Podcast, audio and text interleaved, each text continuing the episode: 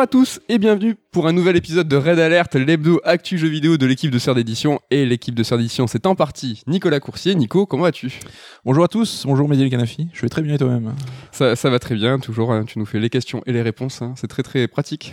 Je suis l'invité euh, le plus pratique.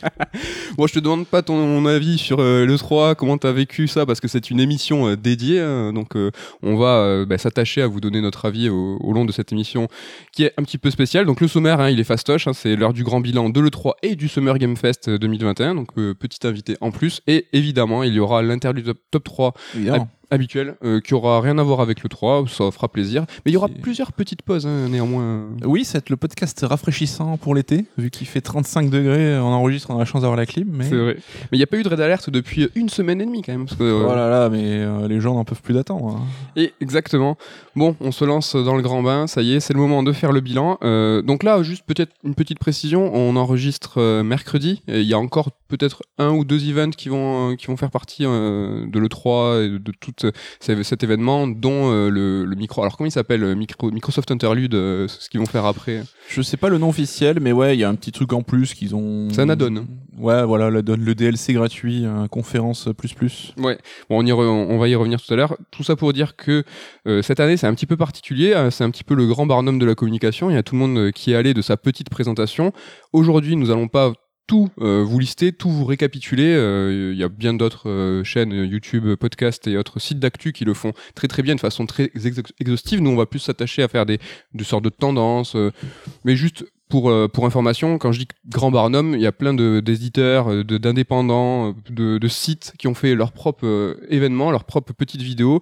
Il y a eu bah, Capcom déjà, euh, qui est pas habitué à l'exercice. euh, normalement, ils font pas de- d'event à l'E3. Non, et euh, apparemment ils auraient pas dû non plus.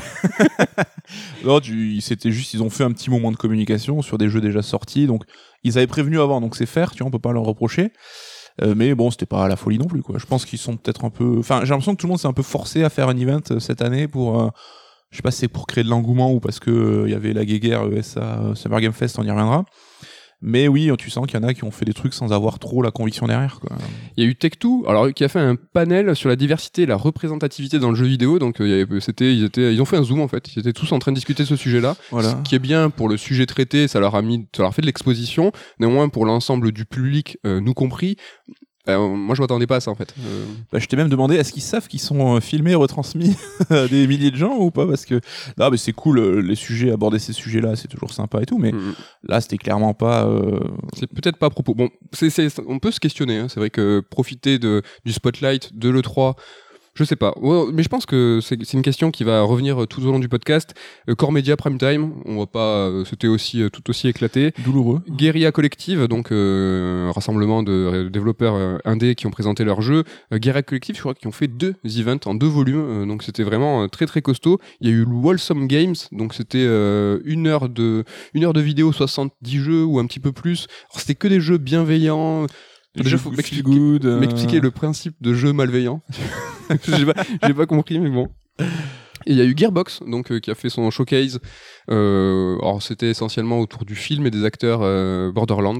Euh, J'avoue, je ne l'ai pas regardé. Je ne l'ai pas regardé non plus. Il y a eu le PC Gaming Show habitué. Alors là, pour le coup, euh, ça commence à devenir un ancien. Euh, ce- cet événement, même sur les E3 euh, historiques, Mm. ça fait quand même quelques années et qui se bonifie avec l'âge. Chaque année, Oui, le oui, PC Gaming Show. Il partait de loin. hein. On se rappelle les premières éditions qui duraient 4 heures et qui étaient pas bien rythmées et tout. et mais les premières progresse, angoisses de 3, c'était le PC Gaming Show quand même. Enfin, on-. Bah nous qui ne sommes pas en plus joueurs PC, c'est vrai que c'était toujours un peu l'épreuve à regarder quoi. Mais bon, ça c'est un peu mieux maintenant. Il y a eu le, le futur game show. Euh, bon voilà, on va pas tous les faire, mais c'est pour vous montrer à quel point ça a été, euh, ça a été le, le brouhaha d'actu. Donc euh, c'était présenté par ah j'ai bouffé son nom, Joël dans Last of Us, Troy Baker? Troy Baker. Hum, et l'actrice qui faisait Ellie en plus. Euh, C'était tous les deux qui s'appelle J'ai bouffé. C'est ça, je, je l'ai pas préparé, je me suis dit le dis pas. Ah, voilà. Et je me suis- et je me jette. Mais je sais que j'étais en backup, donc euh, donc il y avait Troy Baker qui présentait ça. Donc c'était franchement c'était assez sympa. Il y a des jeux très intéressants qui étaient présentés. Moi je retiens surtout leur virtual euh, show floor en fait, où euh, ils ont représenté de façon euh, numérique hein, évidemment euh, un show floor de le 3 dans lequel en fait on pouvait euh, après inscription euh, se balader, euh, essayer euh, des jeux. Ils avaient même fait un petit euh, un petit jeu rigolo où en fait euh, la caméra se posait euh, sur une borne et il y avait fait, il y avait des codes de téléchargement. Il fallait vite faire pause, prendre des codes. Et euh, c'était sympa, euh, simuler le 3 alors qu'on ne pouvait pas y aller en, en présentiel. rigolo. ouais. C'était très chouette, mais surtout ça jouait le jeu des démos, c'est-à-dire que tout ce floor, tu pouvais télécharger et jouer les démos. Mm. Euh, c'est vrai que c'est quelque chose qui a été assez important pour cette 3 Il y a pas mal de monde qui a, qui a, qui a proposé des démos, et ça c'était l'une des formes, en tout cas euh, les plus euh, convaincantes. IGN hein, qui a fait son petit live, et euh, Tribeca, un festival de films habituellement indé, euh, qui a fait son event à l'E3, euh, assez étonnant. Ouais, qui s'intéresse aux jeux vidéo depuis quelques temps et qui avait notamment mis en avant Kojima à plusieurs reprises. On voit que Kojima était d'ailleurs invité. Et c'était une bonne surprise ce segment parce qu'il était pas très long, bien rythmé avec des jeux intéressants. Donc c'était plutôt plutôt cool. Évidemment, la liste n'est pas exhaustive, hein, mais donc vous voyez déjà là qu'on est presque à une dizaine et j'ai même pas euh, cité euh, les gros acteurs de cette Ouais. E3 de Summer Game Fest. Il y a eu aussi, j'en place une, euh, Microsoft France qui a organisé le Xbox Game Pass Festival. C'était intéressant, on s'est tous les deux chauffés en disant déjà utiliser le mot festival dans la communication, donc qui est d'été, tout ça, je trouvais que c'était super à propos. Et l'associer au Game Pass, on s'est dit, ouais, ils vont faire un truc avec beaucoup de shadow drop. ils vont dire, ils vont annoncer un jeu, c'est dispo tout de suite sur le Game Pass. En fait, pas du tout. C'était un event euh, Pas communautaire. C'était un event communautaire, donc euh, apparemment, enfin, tu, toi, t'avais un peu regardé, c'était plutôt bien fait en termes justement de manière de drainer ta communauté, d'entraîner les gens, des réactions et tout, donc ça Ouais. c'était plutôt Il y a positif. Mais plein de petits jeux, ouais. Enfin, de, petits euh, jeux euh, justement sur Twitter. euh, le, le CM incitait les fans à faire des dessins, à faire des trucs. Ça, c'était assez cool. et c'est vrai qu'on est un peu tombé de notre chaise, mais après c'est notre faute, on s'est hypé pour rien aussi, mais euh, on était un peu surpris. Et juste aussi, euh, j'en pro- j'en profite avant d'attaquer dans le dur. euh, Il y a eu euh, Playdate qui a fait un petit event, qui a, pro- euh, qui a profité en fait de l'ouverture juste avant euh, les hostilités, qui a fait une, une vidéo de présentation euh, avec euh, l'annonce de l'ouverture des précommandes cet été, etc., etc. Euh, viteuf, la Playdate. euh, Alors je suis chaud, mais je m'en veux parce que c'est vraiment le truc pour hipster. euh, Enfin, leur truc de manivelle, je, je pense que l'intérêt sera très limité. euh, on a vu très peu de jeux et tout. Elle est quand même pas donnée. On a vu Lucas Pop qui est venu, euh, donc euh, développeur de Paper, Paper Please, Ouais. qui a présenté son jeu. Mais euh, à voir ce que ça donnera quand on l'aura en main. Je pense qu'on va, on va craquer hein, malgré tout. hein, mais- Ouais, c'est sûr, on va s'en prendre au moins une hein, pour tester. Pour le travail. Pour le travail, évidemment. Euh, ils ont annoncé un système, on, on était déjà au courant, mais un système en fait euh, de saison, euh, Mm. où en fait tu vas avoir euh, 24 jeux diffusés de façon hebdomadaire, deux jeux par semaine, je crois. C'est c'est cool.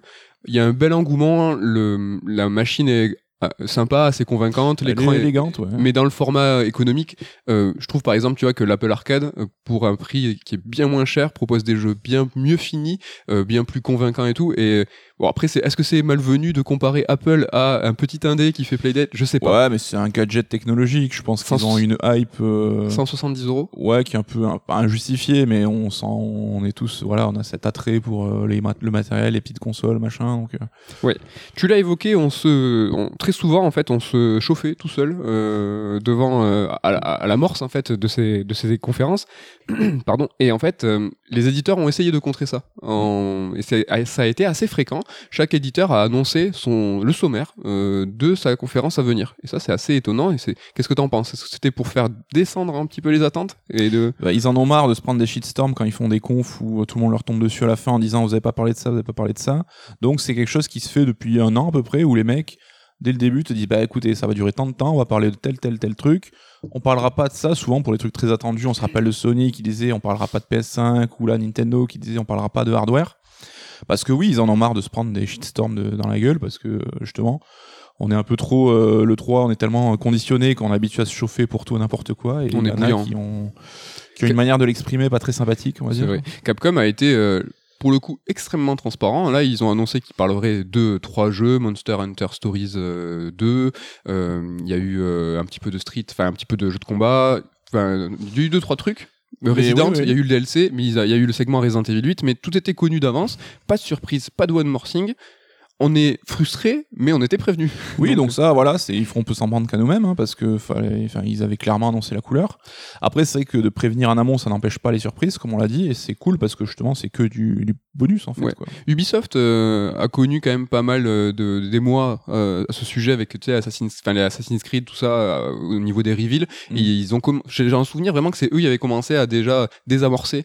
Ubisoft, ils avaient dit non non mais là calmez-vous, il y aura pas ça, il y aura pas ça. Là ils l'ont fait aussi. euh, Il y a eu par exemple le Prince of Persia euh, qui était pas présent, The Division qui était pas présent. Ils l'ont annoncé en amont. C'est peut-être une pratique à laquelle il va falloir qu'on s'habitue euh, parce que du coup les réactions comme tu l'as dit sont peut-être parfois un peu trop vives et souvent mal placées. Bah, en termes de marketing, ça reste je pense une anomalie hein, de dire euh, voilà ce qu'on va faire mais on ne parlera pas de ça ça et ça mais euh, ils sont obligés de réagir à, aux joueurs en fait et aux réactions que ça déclenche quoi. Nintendo qui avait annoncé qu'il n'aurait pas de hardware donc même si Franchement, quand il y a eu le bruit de la Switch, euh, moi je me suis dit ça y est. Ouais, bah, c'est vrai qu'on n'est jamais à l'abri d'une surprise, mais. Euh, Parce que Nintendo, c'est des mythos. Des fois, ils disent euh, des trucs, il y aura que les jeux de fin d'année, et en fait, pas du tout. Ouais, ouais, ouais. Bon, en fait, là, on l'a vu, tout le monde essaye de faire ça comme, tout, tout le monde essaye de profiter des projecteurs de l'E3, qui semble être un petit peu normal, mais d'un point de vue euh, observateur, euh, joueur, consommateur, bah, c'est un peu le dawa.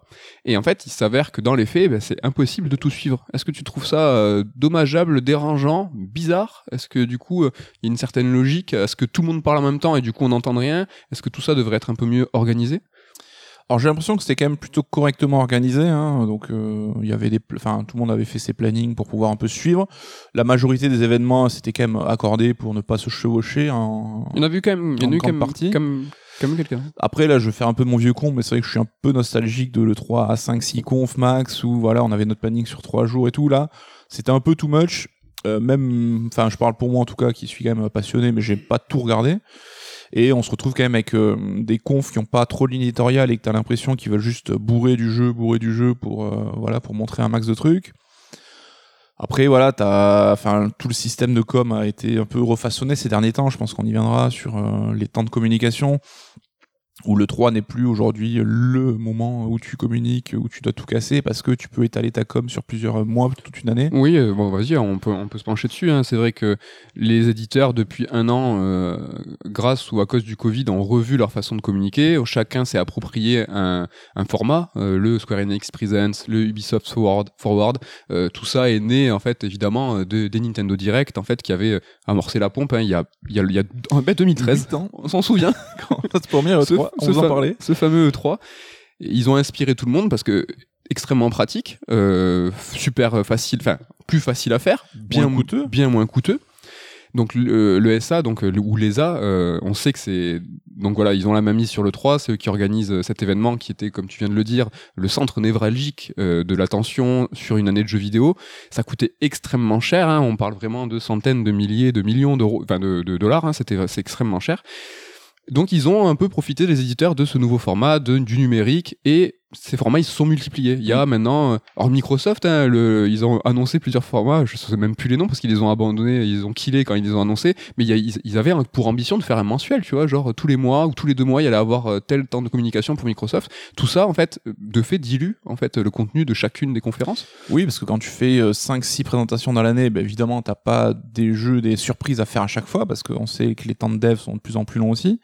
Et par exemple, tu vois, Square Enix c'est un bon exemple hein, parce qu'ils ont leur Square Enix Present, leur nouveau format qui est né cette année-là et qui est saisonnier en fait. On a eu la version printemps, là c'était la version été, donc on peut s'imaginer qu'il y en aura encore deux avant la fin de l'année.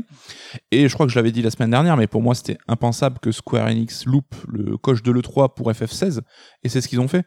Donc ça montre bien que voilà, ils mettent pas tous les œufs dans le même panier. Là, ils avaient euh, voulu mettre le focus sur certains jeux et ils se gardent euh, FF16. Alors est-ce que ça sera pour une conf Sony? Est-ce que ça sera pour une un Square Present euh, On imagine peut-être, on n'est pas dans les dans les petits papiers, mais peut-être que Sony a des deals avec euh, Square Enix d'exclusivité, de évidemment de diffusion de jeux, mais aussi de temps de communication. Peut-être que Sony dans le deal a l'exclusivité sur l'annonce. FF7 remake premier du nom était chez Sony. Ouais ouais, c'est possible, hein, mais quoi qu'il en soit, FF16 aura loupé le 3 c'est quand même assez étonnant, alors que bon, on imagine euh, peut-être une sortie pour 2022. Donc c'est. Tu parles de Sony qui potentiellement euh, a encore dans sa manche euh, ses jeux first party, mais a aussi dans sa manche bah, des jeux signés, dealés avec par exemple Square Enix. On parle de FF16, on parle de FF7 remake par 2, on parle de Forspoken par exemple, des grands absents, hein, comme tu dis, de, de, de, de la conférence Square Enix.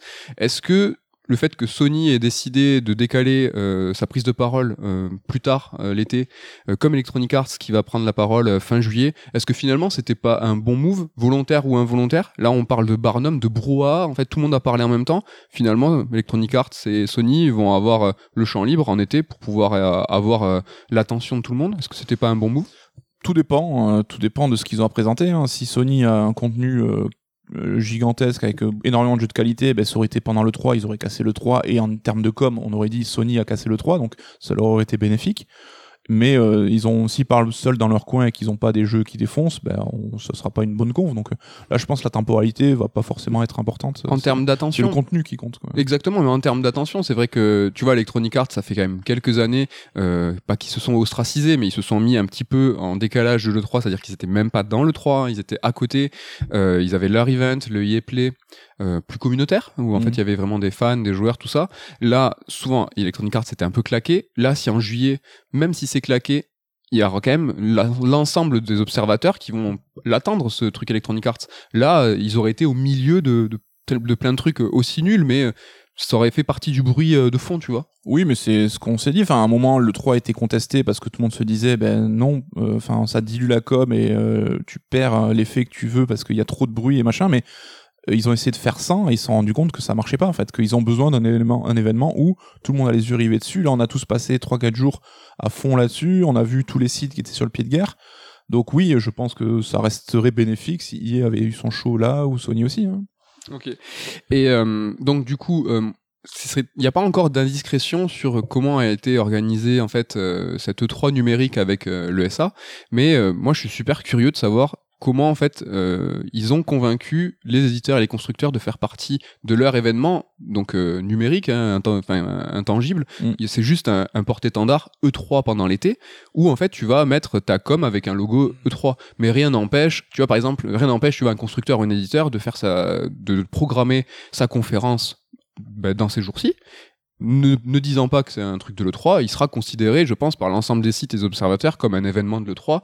Par exemple, la Playdate, je suis pas sûr que ce soit un événement E3, ils ont juste mis Bah, leur- ce que faisait Devolver d'ailleurs, qui était sa spécialité, où il piratait le 3 euh, en physique en se mettant sur le parking ou en vidéo en étant dans, la, dans ces moments-là. quoi.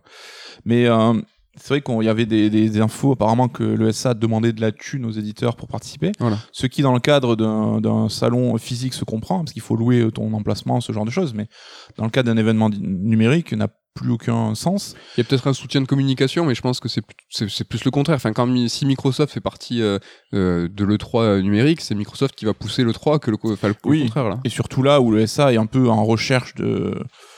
Bah, ils ont perdu un peu de leur grand, de leur superbe et ils ont envie de se retrouver, de, reprendre un peu du poil de la bête. Donc, euh, je pense qu'ils avaient besoin, toutes les munitions étaient bonnes à prendre. Donc, euh, je suis pas convaincu qu'ils aient fait, ils étaient trop exigeants.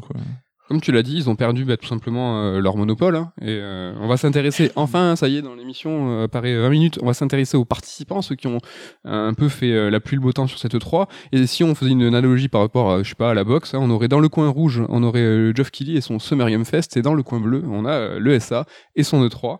Est-ce que t'es chaud pour commencer avec le Summer Game Fest, qui euh, qui est euh, bah, euh, la nouvelle concurrence un peu, ce Geoff euh, qui euh, qui lui veut mettre la mainmise hein, sur l'ensemble de l'actualité jeux vidéo, quel que soit le moment de l'année. Donc il a plusieurs événements, il en a trois.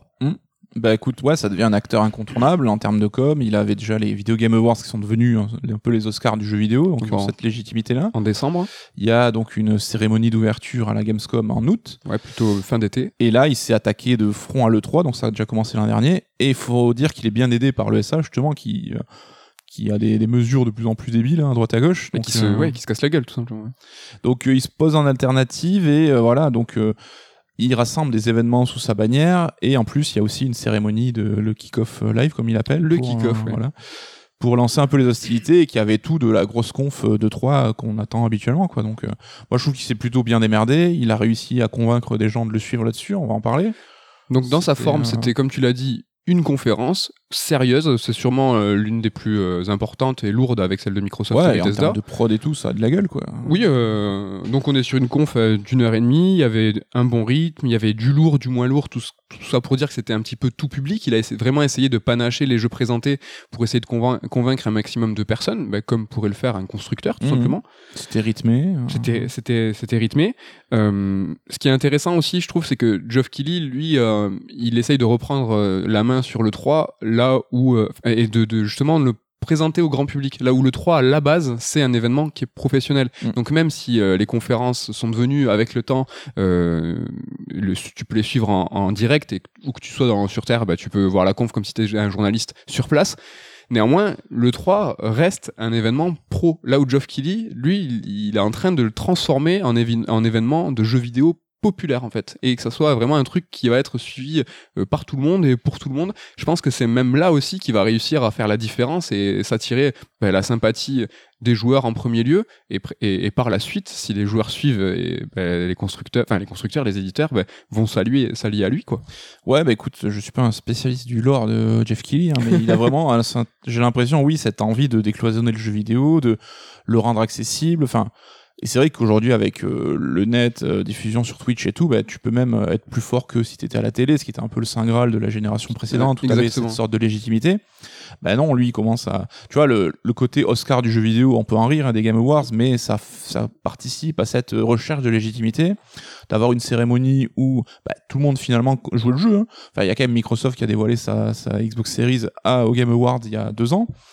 Donc oui, euh, il a réussi son coup. Euh, la fame. Euh, juste petite parenthèse, hein, comme tu parles des Game Awards, il commence à faire venir des stars, quoi. Et en l'occurrence, là sur le Summer Game Fest, c'était un petit peu le cas. Donc Ubisoft était présent en partie avec Far Cry 6 mais il n'y avait pas de jeu mais il y a eu donc comment il s'appelle? Esposito Giancarlo Giancarlo Esposito, donc l'acteur de Breaking Bad notamment donc du, fame des guests c'est vrai qu'on s'est envoyé des textos pendant la conf on se disait putain les invités quand même c'est plus comme il y a 10 ans où t'avais je sais pas moi t'avais le l'ami du doubleur de Solid Snake ou euh, le septième homme euh, de l'équipe euh, de Babington. Là t'as du lourd t'as des acteurs. Il y avait Ryan Reynolds qui venait présenter son film. Oui ça y est on atteint enfin ce enfin après on peut le c'était pas un but en soi forcément mais ouais, le jeu vidéo, ça y est, c'est dans les mœurs, c'est intégré, c'est voilà, c'est accepté. Là, ce qu'on constate avec le Summer Game Fest et donc euh, Jeff Keighley qui l'a organisé, c'est que c'est presque il est seul contre tous. C'est son événement face à les, enfin l'ESA qui a l'historique avec euh, avec lui, euh, bah, la prise de parti de tous les constructeurs qui normalement sont avec l'ESA, et il a réussi à convaincre quand même certains participants, hein, donc des éditeurs Bandai Namco, avec donc Elden Ring. Il a convaincu son poteau, euh, Hideo Kojima, avec euh, le Death Stranding Director's Cut. Donc, c'est vrai qu'on pourrait se dire que ça manquait de vraiment de gros moments forts, mais au, final, sur cette heure et demie, c'est lui tout seul qui a réussi à convaincre et il a fait quelque chose d'extrêmement solide, quoi. Ouais, et puis, enfin, ça manquait de moments forts. Elden Ring, je pense, sera le moment fort de l'E3 pour plein de gens. Bien sûr, bien sûr. Donc, il a quand même euh, réussi ça et on sentait que pas qu'il était ému, mais qu'il savait qu'il avait réussi un gros coup. Oui, oui. Mais ça, c'était, c'était vraiment, c'est le highlight. Moi, quand je te parle, ça manquait de moments forts sur l'heure et demie. Tu vois, il y a eu le, la séquence avec le film. Il y a eu des moments où les jeux, ils étaient un petit peu plus, euh, euh ils étaient moindres dans, modeste, un peu, modeste dans le budget. Et comme tu dis, c'est qu'il panache un peu avec tout, mais un mec me dit que c'est la conf qu'il a préféré de cette 3, je, j'aurais pas grand chose à lui rétorquer, tu vois. Bon, Elden Ring, on en reparlera, je pense, à la toute fin, mais euh, il, il, a cassé le 3. Il a absolument tout éclaté. Quand je, quand je disais que Jeff Keighley était euh, seul contre tous, c'est qu'il est allé chercher euh, les partenaires pour présenter des jeux, mais il a aussi, euh, il est aussi allé chercher des financements. Et en, là, du coup, en premier lieu, c'était Amazon Prime, donc qui était présent jusqu'au nom de la Summer Game Fest by Amazon Prime et tout. Gros sponsor officiel. Gros sponsor. Il y a des pubs. Alors, on les voit, donc des pubs pour des jeux Prime, tout ça. ça j'ai pas trouvé ça dérangeant, j'ai trouvé ça assez discret, assez court, c'était un peu du public rédac parce qu'il présentait ça comme un pseudo trailer à venir avec euh, moi ça m'a pas dérangé et puis je me suis enfin franchement après peut-être quand je regardais ça avec un mais je me disais oui bah il faut bien aller chercher la thune quelque part oui c'est ça c'est vrai qu'il y a toujours euh, bah, Jeff Keighley c'est le mec du Doritos Gate hein, donc euh, c'est né là parce qu'il avait fait une présentation de Halo avec des sponsors à côté il y avait du Mountain Dew et des Doritos donc certains lui reprochent c'est vrai que il avait ce côté, cette étiquette journaliste, et on peut lui reprocher justement d'être un peu la compromission auprès des éditeurs, etc. Mais là, je pense qu'il assume depuis des années maintenant sa casquette d'animateur, producteur, sans aucun complexe. Exactement. Pour avoir un show qui a de la gueule, du rythme et des invités, il faut de l'argent, donc il faut des sponsors. Enfin, je trouverais un peu malvenu qu'on s'en offusque aujourd'hui quand même. Hein. Faut, faut, faut, enfin, c'est un bien imaginer euh, voilà ce que ça nécessite de faire ce genre d'émission et euh, bah, accepter les contraintes aussi. On peut pas avoir que des bénéfices euh, dans la vie, quoi, sans vouloir faire mon daron. Quoi. Mmh. donc on l'a dit, hein, c'était très solide. Il y, a eu, il y a eu aussi des moments de show. Donc ça, c'est vrai que c'est un héritage des conférences Electronic Arts, enfin Electronic Arts, E3. C'est ce E E E là, je confonds à chaque fois. donc les conférences E3 avec notamment Sony qui amenait Sonic. La musique de Sonic Oui, mais non, j'ai dit Sony qui amenait des orchestres pour God of War. Ah, et tout. Sony, pardon, je croyais que tu parlais mais de Sonic. L'un des deux temps euh, forts euh, musicaux euh, chauds de ce Summer Game Fest, donc dans ce kick-off lancement là, c'était donc la musique de Sonic et l'autre c'était une musique de sable. Ouais, trop courte à ton goût la musique de Sonic, hein, d'après ce que tu m'as dit. C'est vrai que c'était un peu bref, mais bon, En fait, les conditions sanitaires faisaient que c'était des, voilà, des studios séparés et tout, donc c'était pas. Mais déjà dans chouette. les Video Games Live, hein, il avait intégré, il a intégré des, des moments de musique qui étaient super cool. Enfin, Ouais. je me rappelle euh, l'année où ils ont joué le son de Red Dead Redemption 2, c'était magnifique. Death Stranding. Euh, Death Stranding, enfin. Ça On fait a- partie du show. On avait fait une, un raid alerte sur euh, comment fonctionnent les Game Awards. Retournez Exactement. euh, voir, euh, on parle des shows et comment ça se fait tout ça. ça présenté par Mehdi de l'Académie française des jeux vidéo. C'est- Oui, c'est vrai, c'était à ce, à ce moment-là. Bon, euh, juste pour conclure, hein, donc sur ce Summer Game Fest, c'est solide. Est-ce que, en deux mots, tu penses que c'est un concurrent euh, sérieux pour euh, le 3 et l'ESA Est-ce que là, ça y est, euh, il est, euh, il est chamaille Ah, de ouf, de ouf, euh, dès cette année, et euh, alors que c'est que la deuxième édition, hein. mais euh, encore une fois, c'est que ça tient à ce qu'il fasse euh, du bon taf, et en même temps, il profite de l'ESA qui fait Nawak à côté, et donc euh, j'ai envie de dire, euh, la sélection naturelle fait son œuvre. hein. Une petite question, euh, est-ce que si euh, Jeff euh, il a tapé dans la fourmilière, il va commencer à mettre en place son event avec son kick-off lancement, sa, sa, conférence, tout ça, est-ce que l'E3 physique tel qu'on l'imaginait, tel qu'il existe, tel qu'il existait, ça y est, c'est vraiment fini Comment t'imagines? Est-ce que tu, vas, tu crois qu'il va y avoir une cohabitation Bah, je pense que le côté, enfin, c'est ce qu'on s'était dit, c'est que là, pour nous, le 3 est fini, mais habituellement, c'est euh, les confs qui sont terminés, et donc c'est même pas le 3 en fait. Le 3 commence après. Alors nous, à distance, ça nous touche évidemment moins, mais de chez nous, on a quand même, on voit les journalistes français qui essaient des jeux, qui écrivent des previews, qui font des vidéos de réaction, qui peuvent rencontrer des intervenants, faire des interviews. Et euh, c'est vrai que c'était une partie qu'on avait tendance peut-être un peu à négliger à l'époque, mais aujourd'hui, quand même, manque, on se rend compte justement que c'était quand même cool, que ça donnait vraiment. C'était un peu le service après-vente, tu vois, où on avait quand même plus d'infos, on apprenait. en On avait de des indiscrétions, euh, donc toutes les previews, euh, tous les gros sites euh, français et internationaux balançaient. Alors les pauvres, hein, ils charbonnent. hein. C'était réaction sur réaction avec donc ce déluge de vidéos, moi que je vraiment je kiffais quoi à chaque fois de savoir que ce qu'ils en avaient pensé parce qu'ils manette en main, en hands off ou en hands on évidemment, s'ils avaient pu jouer ou pas. Tout ça, c'était vraiment, ça contribuait un petit peu à, à faire continuer l'effervescence des conférences de pré-show, de, enfin, de, de pré-salon. Et il y avait aussi euh, le fait que euh, certaines, euh, certains éditeurs n'avaient pas leur conférence. Donc là, on a dit tout à l'heure, Capcom habituellement n'a pas sa conf. Il y a euh, quelques années, Konami euh, avait sa conf euh, quand ils avaient des, des jeux On annoncer. rappelle encore. Mais bon, euh, c'est c'est plus le cas. Néanmoins, il y avait des news qui tombaient, il y avait des Mhm. actus, il y avait des trucs de ces éditeurs qui avaient pas de con- qui étaient ou absents des conférences constructeurs, mais qui balançaient des trucs. On Des se rappelle de Miyamoto qui avait droppé l'existence de Skyward Sword à une table ronde deux jours après la conf Nintendo. Enfin, et euh, moi, ça me manque un peu là. On arrive à la fin du salon, justement, on était censé basculer dans cette seconde partie. Et c'est pour ça que j'ai l'impression que ça a une pertinence et que ça aura lieu malgré tout quand même, tu vois. Oui.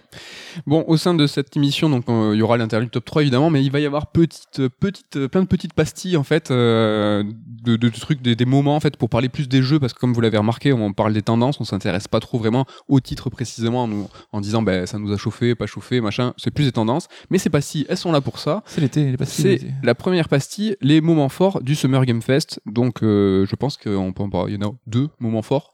Bah, deux à notre goût, après chacun aura les siens, mais effectivement, Mais- nous, en bon fanboy, hein, évidemment, Death Stranding Director's Cut annoncé.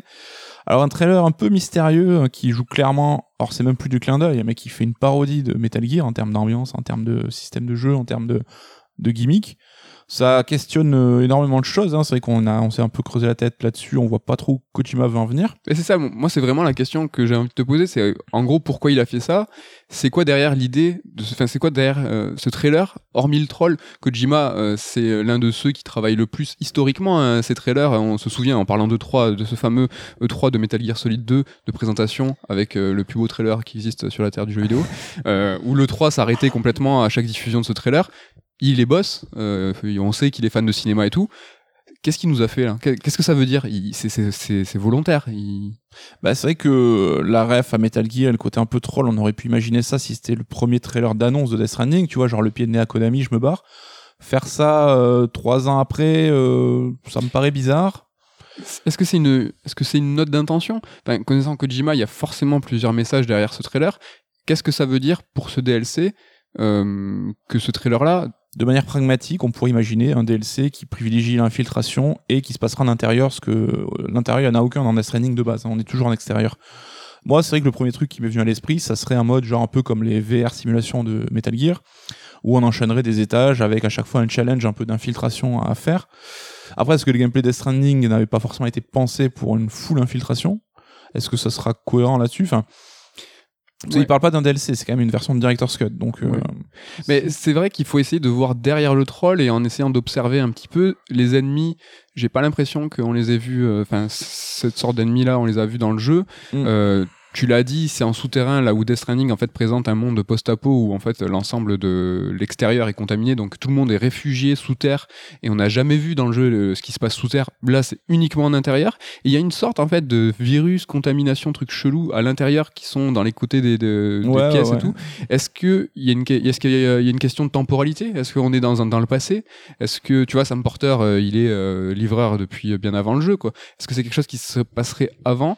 Euh, avec le début d'une contamination, je sais pas. Ouais, c'est dur à dire hein, à l'heure actuelle, mais comme on l'a dit, on est au-delà du clin d'œil Metal Gear, hein, c'était tout était construit là-dessus, donc euh, voilà, c'est qu'il y a quelque chose derrière.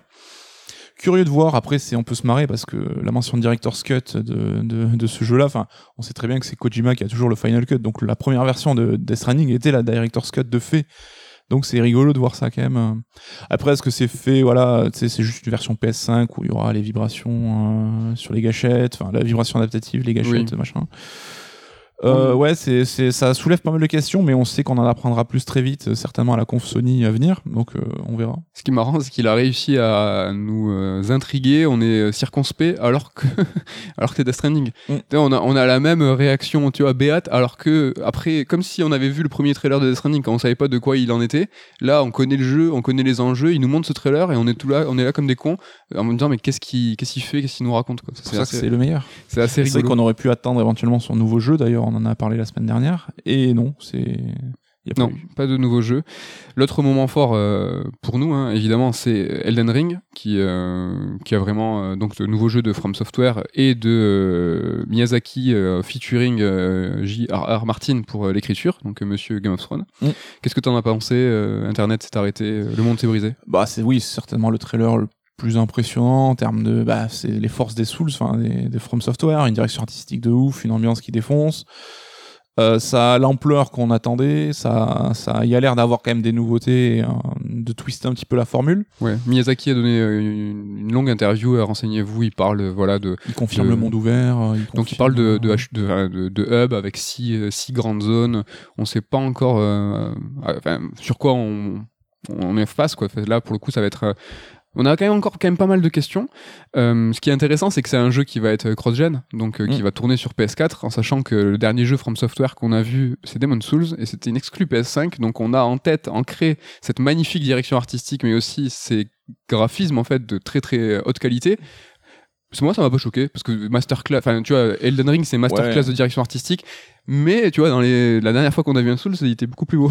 bah, depuis Bloodborne, on sait que From Software est quand même très solide techniquement. Leur premier jeu était perfectible, mais depuis Bloodborne, quand même, ça reste euh, plutôt solide, quoi. Oui, oui bien Donc sûr. là, on peut s'attendre à un jeu quand même euh, assez ouf. Moi, ce que je trouve dingue, c'est qu'on n'avait pas entendu parler du jeu depuis deux ans, et depuis sa première annonce, et qu'ils ont pas déçu, quoi. Non, ça, c'est pas donné à tout le monde. Et... C'est vrai qu'ils ont ils ont pas déçu. C'était euh, bon, on, on, verra en fait cette histoire de monde ouvert. Hein, je pense va déclencher euh, beaucoup de débats. En tout cas, nous en interne, c'est le cas hein, euh, sur sur ce Elden Ring. Mais ça arrive vite hein, finalement en janvier prochain. Donc on est en janvier prochain, ça va arriver très très très vite. Sachez que nous on va évidemment s'y intéresser avec sur d'édition. Tout à fait. C'est le délire, juste je bosse. Moi je pense encore que c'est un boss rush, donc euh, je le cale hein, si jamais. Euh, mais, euh, on en avait parlé, je crois, que c'était avec toi hein, mhm. sur la difficulté. je crois même que toi t'avais dit si dans la suite de la logique, parce que moi j'ai tout, je pense vraiment qu'il y a une logique dans les dans les Souls où en fait il nous incite à aller de plus en plus vite et à nous délester de la, de l'armure. Hein, je vous en ai longuement parlé. Et le stade de plus dans cette idée d'épuration du game design, ça serait le, boss rush. Et je pense que c'est encore possible. Donc je je l'annonce en public comme ça si un jour j'ai raison, vous l'aurez entendu en premier ici.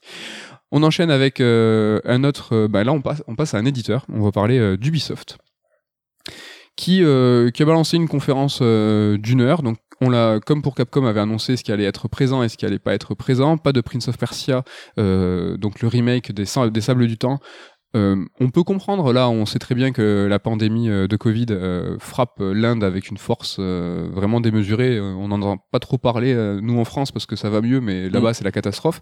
C'est développé, donc, ce remake de Prince of Persia par deux studios en Inde. Donc, on peut comprendre. Ouais. pour le coup. Ouais, ouais, au-delà du pur retard technique suite au mauvais retour, on, imagine que il faut leur laisser un peu de temps aussi. Quoi. Truc très bizarre de The Division, donc il y avait vraiment une volonté de Ubisoft de développer la marque avec même du transmédia. Euh, ben là complètement absent. Euh, donc il avait annoncé, ils avaient dit pas de The Division, mais Mhm. je trouve ça intéressant aussi qu'ils, tu vois, ils aient pas appuyé là où euh, on aurait pu les, on aurait pu les attendre.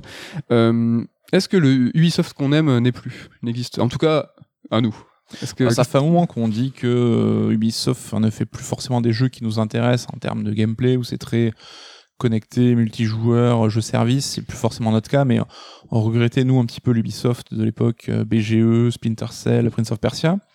Mais malgré tout, on avait toujours cette petite euh, lueur d'espoir et à chaque conférence, on était allez, cette année sera la bonne, mais voilà, ce qu'on s'est dit, c'est qu'il faut qu'on fasse notre deuil, c'est terminé, et ne qu'on soit plus déçu, c'est juste que c'est un Ubisoft différent et une Ubisoft qui cartonne, hein, on va pas se mentir. c'est ça, c'est ce que j'ai exactement ce que j'allais dire, c'est que là tu parles, nous l'Ubisoft qu'on aime, euh, c'était avant 2010, hein, donc. euh, C'était l'émergence, un peu le début de l'émergence internationale à grande échelle, quoi. Oui.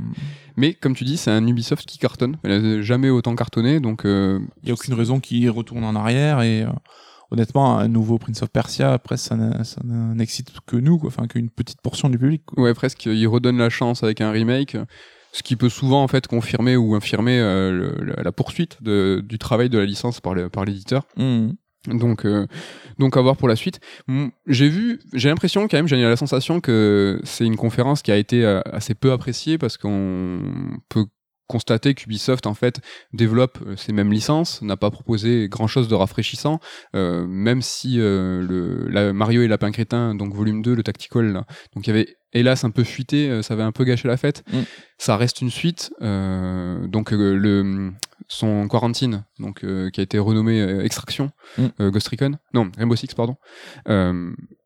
C'est vrai que ça, va, ça peut être un, peu décevant. J'ai l'impression quand même que c'est du Rainbow Six dans le sens où c'était en escouade, tactique, euh, et en fait ils ont essayé de twister un petit peu ça avec euh, avec du virus, avec du euh, Ouais, c'est un Left 4 Dead, hein. Donc un on Left sait 4 que c'est une formule qui marche bien pour le jeu en ligne, enfin coopératif pour le coup. Après, euh, quel est le rapport avec Rainbow Six? Euh, Moi, je me rappelle les premiers épisodes hein, où t'es quand même un groupe de SWAT qui est là pour libérer des otages et Ouais. tuer des terroristes. Bon. Ouais, après Rainbow Six, l'i- l'idée, tu vois, euh, c'est euh, justement ton escouade tactique hein, pour essayer de de- d'organiser euh, un assaut de façon cohérente avec des bros. Là, ils ont ce, ce, ce cœur de gameplay, j'ai l'impression qu'il est présent, et ils l'ont twisté. Et, euh, on, on- à chaque fois, on dit, mais euh, vous continuez tout le temps à faire la même chose. S'ils avaient balancé encore un Rainbow Six, tu vois, très militaire, très contemporain, on aurait dit, vous faites la même chose. Là, ils font un truc avec un virus, avec une direction artistique qui peut être un petit peu dérangeante ou contestable ou questionnable, parce que très jeune fluo, Mm. euh, on dirait Haze, là, je t'en souviens de ce Ouais, jeu ouais. éclaté. hein. Jeu Ubisoft d'ailleurs. putain, c'est vrai. Oui. On pourrait dire, c'est peut-être moche, mais j'ai l'impression quand même qu'ils ont un peu essayé de twister ça. Et... Bah, ils font un peu comme Nintendo quelque part, hein, en essayant de développer des concepts et d'y rattacher des marques fortes en interne, quitte à tordre un peu la formule initiale. Après, on aurait pu, tu vois, l'autre alternative, la troisième, je pense, c'était une nouvelle licence avec un nouveau concept. Peut-être c'est ça qui nous aurait plu, mais là, on est quand même très exigeant, quoi. C'est ça. Il y a eu le One More Thing quand même, qui était euh, Avatar, qui était une belle exclue. Enfin, tu vois, James Cameron, il a quand même lâché. Donc c'est un- maintenant, c'est quelque chose qui est Disney, euh, Avatar, euh, Ouais. depuis, Ouais, depuis ouais, le rachat, donc qui a évidemment euh, fait reporter le film, mais aussi les jeux.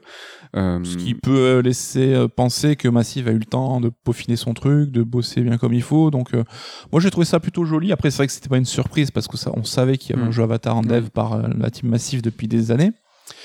Mais euh, bon, ça a l'air plutôt euh, sympa. Enfin, on va voir. Ouais. Apparemment, ce sera un monde ouvert subjective. C'était un, en tout cas, c'était un One More Thing que je trouve plutôt convaincant. Et euh, juste, euh, quand on parle de One More Thing, on- on- dans une conférence, on dit souvent qu'il faut assurer euh, son entrée et sa sortie. C'est ce qui va marquer, en tout cas, les esprits. Et pour euh, fonctionner en communication, c'est ce qu'il faut faire. Je ne vais pas parler du fond, je vais parler uniquement de la forme. Sur la forme, moi, j'ai vraiment envie de défendre en fait cette conférence Ubisoft parce que je la trouve très solide dans ce qu'elle a proposé de structurel. Mm. Euh, une heure, c'était une heure de conférence avec à peu près une dizaine de jeux présentés et avec plusieurs formats. Il y a eu euh, par exemple le Rainbow Six Extraction qui a été présenté sur un quart d'heure.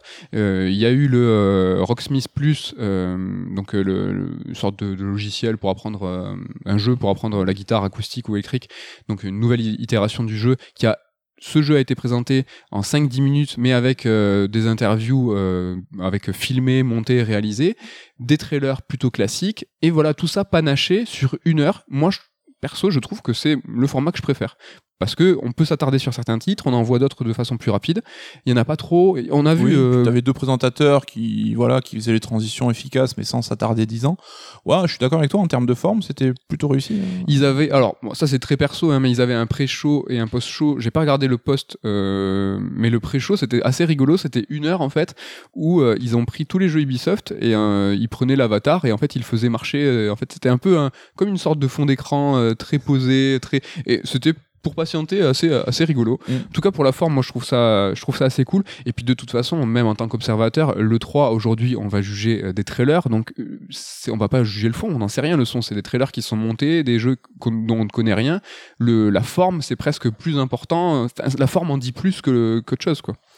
Ouais, ouais, ouais. Ils ont réussi leur exercice et euh, je pense qu'ils ont su euh, mettre en valeur leur line-up à venir euh, assez proche, quoi. Mais évidemment, on a un petit peu un ressenti de bah, pas de surprise, pas de gros jeux. Ça a été, j'ai vu beaucoup de, ra- de réactions très négatives.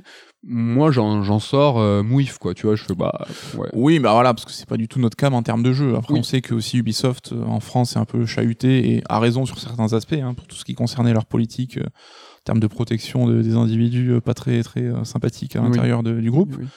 Mais c'est vrai qu'on a aussi tendance à leur taper dessus euh, assez facilement et alors, de manière un peu injuste. Je parle pur sur le côté purement ludique, hein, où on est, Ouais, bien on sûr. pas très, voilà, on est un peu difficile avec eux, quoi, un peu dur.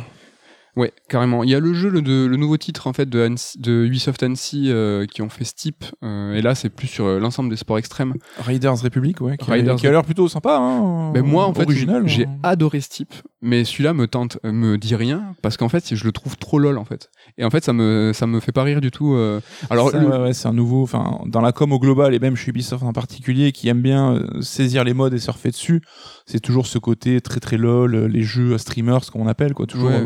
ça, ça me gave un petit peu, quoi. Après, le côté vraiment sport extrême, alors justement, la nouveauté, c'est les descentes en, en VTT, tout ça. Ils ont su, en fait, capter ce qui se passe dans les paddocks et tout. Nous, on connaît le pote de Julien, Kevin, là, qui est donc le mécano de l'équipe championne du monde de descente de VTT. Et donc, vraiment, stylé. Et donc, vraiment, je sens, en fait, qu'ils ont réussi à la capter, cette ambiance. Après, Mm. moi, elle me plaît pas, c'est vraiment trop lol, jeu à streamer. Moi, j'ai préféré ce type. euh, C'était, euh, tu vois, les purs. euh, Puis il y a ce côté euh, massivement multijoueur où tu peux faire des descentes où il y a, je sais pas, je sais 100. pas combien de limites de plus, joueurs. 300. C'est 100 Je sais pas. C'est quand même impressionnant. Enfin, je, je doute pas que ce jeu va rencontrer son public. Carrément. Allez, nouvelle petite pastille. Oh. Ça manque de jingle, on devrait tiling. Petit jingle. Alors là, on va parler euh, d'une sélection de jeux donc, qui, a été- qui ont été présentés hein, dans différentes euh, conférences et qu'on a rassemblés ici. C'est des titres en fait euh, qui sont des narratifs platformers, un style qu'on aime plutôt pas mal. Donc quand je parle de narrative platformer, je parle de tout ce qui est, pour vous donner un exemple, par exemple euh, Limbo ou Inside, euh, des jeux en 2,5D, scrolling, où euh, là, ça raconte surtout une histoire, même Oui. si euh, on pourrait, ça, ça, peut, ça peut sembler être un gameplay à la Mario en fait. Mais Ce qu'on appelait les cinématiques platformers à l'époque avec euh, cinématique platformer. Under the World et compagnie, quoi. C'est ça. Alors, euh, est-ce que ça te parle si je te parle de Planet of Lana, donc le jeu de Wishfully euh, qui a été présenté dans le Summer, euh, le premier, le, le kick-off euh, lancement. Ouais, et alors c'est marrant parce que les coups de cœur, on a un peu tous les mêmes hein, finalement, donc euh, Oui. voilà, on va pas passer pour des mecs très originaux. Mais c'était super joli, ça a l'air très posé comme ambiance, avec ce côté un petit peu peint à la main quelque part. Ben, On peut revenir sur ça deux secondes. Ça veut dire, ben, ils ont vachement dit une direction artistique faite à la main et c'est même écrit, mais ça veut dire quoi fait à la main? Si euh, chaque euh, tableau est fait à la main, c'est-à-dire de façon analogique sur un vrai, euh, un vrai, une vraie, du vrai papier et que c'est scanné après, ça c'est fait à la main. Mais si c'est un digital painter, enfin qui fait du concept artiste, enfin c'est un concept artiste qui fait ça, c'est pas plus à la main que n'importe quel de tous les autres jeux. C'est juste Non, que ça donne un style. Oui, ça a émulé un peu un côté peinture aquarelle, quoi. Ouais, mais c'est de la com. C'est 100% de la com. Ah oui, bien sûr, oui. Il y a, y a un autre jeu qui a été présenté où c'est vraiment fait façon Fantasian et là encore je suis désolé j'ai bouffé le nom je sais pas si tu as entendu parler tu, tu l'as vu passer ce jeu Euh, c'est vraiment comme des dioramas et en fait les mecs ils ont euh, fabriqué ils ont même animé contrairement à Ah, Fantasian perso pas à modeler. Hein. Ouais, voilà, ils ont animé les petits personnages, ils ont animé, Mm. ils ont pris en photo les décors qu'ils ont tous fait à la main. Ça, c'est fait à la main parce que c'est analogique. C'est ça, c'est réel. Tu peux le. Oui, non, mais après, euh, je pense, enfin, quand on- moi je dis direction artistique fait à la main, c'est une Non, non, manière de parler, quoi. Je pense. Mais c'est pas toi qui le dis, c'était écrit dans le trailer en fait. Ah bon oui, oui, c'était vraiment écrit dans le trailer avec euh, euh, handmade, euh, direction artistique et tout. C'est du. Après, faut voir s'il faut, peut-être qu'ils ont scanné des peintures ou j'en sais rien. Ben, je- j'esp- je- j'espère. Mais c'était euh, très classe, puis il y avait l'air d'avoir un côté un peu invasion euh, en fond, enfin un Ouais. fond pas si bucolique et si. Ouais, on voit des bombes euh, tomber. Ouais, des bombes ou des vaisseaux, on sait pas trop, mais euh, bon, ça avait l'air intriguant. Ouais, Somerville, ça te parle? Donc c'est le jeu de Jump Ship, c'est donc euh, un ancien de Playdead, hein, donc Mm. on en parlait. euh, Alors, Euh, connaît le style, hein. euh, Playdead, donc c'est juste les développeurs euh, d'Inside. hein, Ouais. les mots. Et euh, très beau aussi. C'est vrai que j'ai cru voir Kentucky Road Zero aussi un peu dans la DA, dans l'aspect, ce qui n'était pas pour me rassurer évidemment. Mais il y a ce côté un peu, alors euh, la guerre des mondes de Spielberg où t'as une famille, c'est voilà le cocon familial plongé dans un un truc, une situation apocalyptique un peu. Donc euh, là, t'as l'air d'avoir aussi cet équilibre où t'as vraiment la famille avec euh, les, le gamin, le chien. Par contre, le côté un peu apocalyptique reste un peu mystérieux. On voit un peu des créatures en fond, machin, mais euh, il me chauffe euh, beaucoup. Ouais. N'hésitez pas à aller voir les trailers hein, des jeux qu'on vous cite. hein, vous allez vraiment, enfin en tout cas au niveau graphique, c'est vraiment très très stylé. Il y a un autre jeu qui s'appelle Replaced, donc qui est développé par Sad Cat Game et c'est j'ai envie de dire, c'est un The Last Night like. Excellent. Qui a replacé The Last Night. qui, qui ouais, replace, donc qui aurait remplacé Last Night. On a vu Tim Sorey euh, tweeter, donc euh, de ça c'est le, le créateur de The Last Night. donc euh, ce jeu qui n'a pas fait parler de lui depuis des années, qui avait été présenté à une conférence Microsoft à l'E3 qui est magnifique, c'est-à-dire que c'est vraiment du pixel, c'est du pixel rétro, mais applique ou sur lequel on applique en fait un travail de la lumière tout Mm. à fait contemporain euh, et tout à fait réaliste, et ça casse la tête. Bah, il avait fait l'événement à l'époque et c'est vrai qu'on on a cru comprendre qu'il était embourbé dans quelques problèmes judiciaires et tout, donc ce qui implique, euh, explique Oui. le retard à l'allumage et qu'on n'ait pas de news du jeu depuis.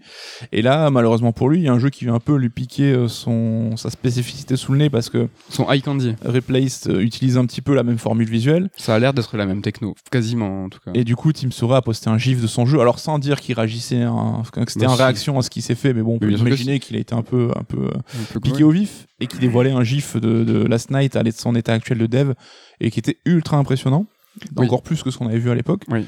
Mais euh, Replay, ça a l'air plutôt cool. Enfin, il a fait forte impression. ouais. J'ai trop envie d'y jouer. Donc c'est 2022, donc on sera sûrement euh, fixé avant The Last Hein Non, j'ai une blague euh, dégueulasse. On sera fixé avant The Last Night, je pense. Et un dernier jeu de cette petite sélection euh, des cinématiques platformers, euh, c'est They Always Run, euh, donc euh, qui est développé par Aloar et c'est un jeu qui fait très flashback. Je t'ai montré la vidéo. euh, Oui, alors lui, j'étais passé à côté, c'est toi qui m'as montré, et ça a l'air mortel. hein. C'est vrai que c'est très très flashback dans la DA et dans le côté, les animations, Ouais. etc. Les très, interactions du perso, ouais. Mhm.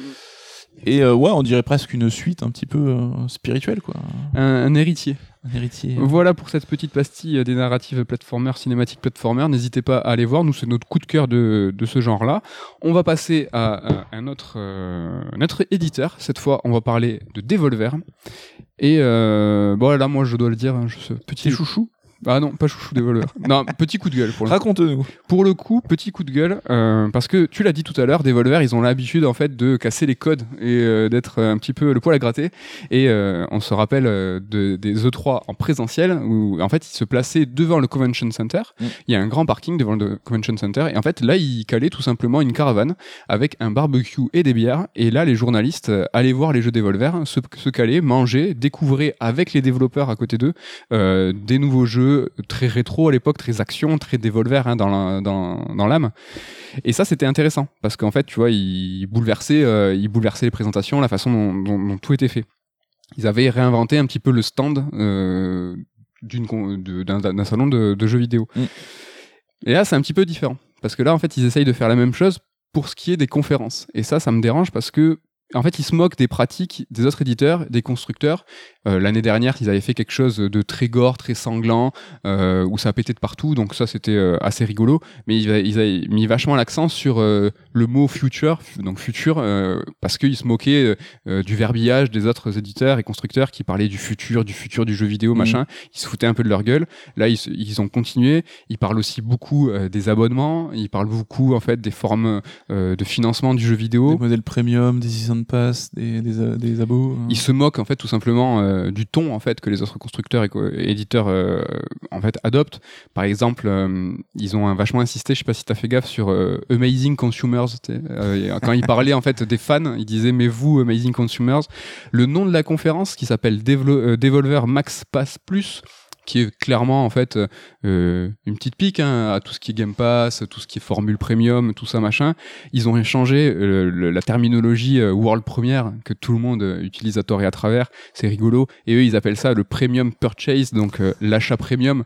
Donc ils se foutent en fait goulûment hein, en fait, de, de, de d'édition. De tout, exactement. ils se foutent de la... C'est pour ça que je l'ai mal pris. Non, en fait, ils se foutent de la gueule de tout le monde. Donc c'est de la parodie. Ok, j'ai compris ça. C'est de la satire presque, et je l'ai compris aussi.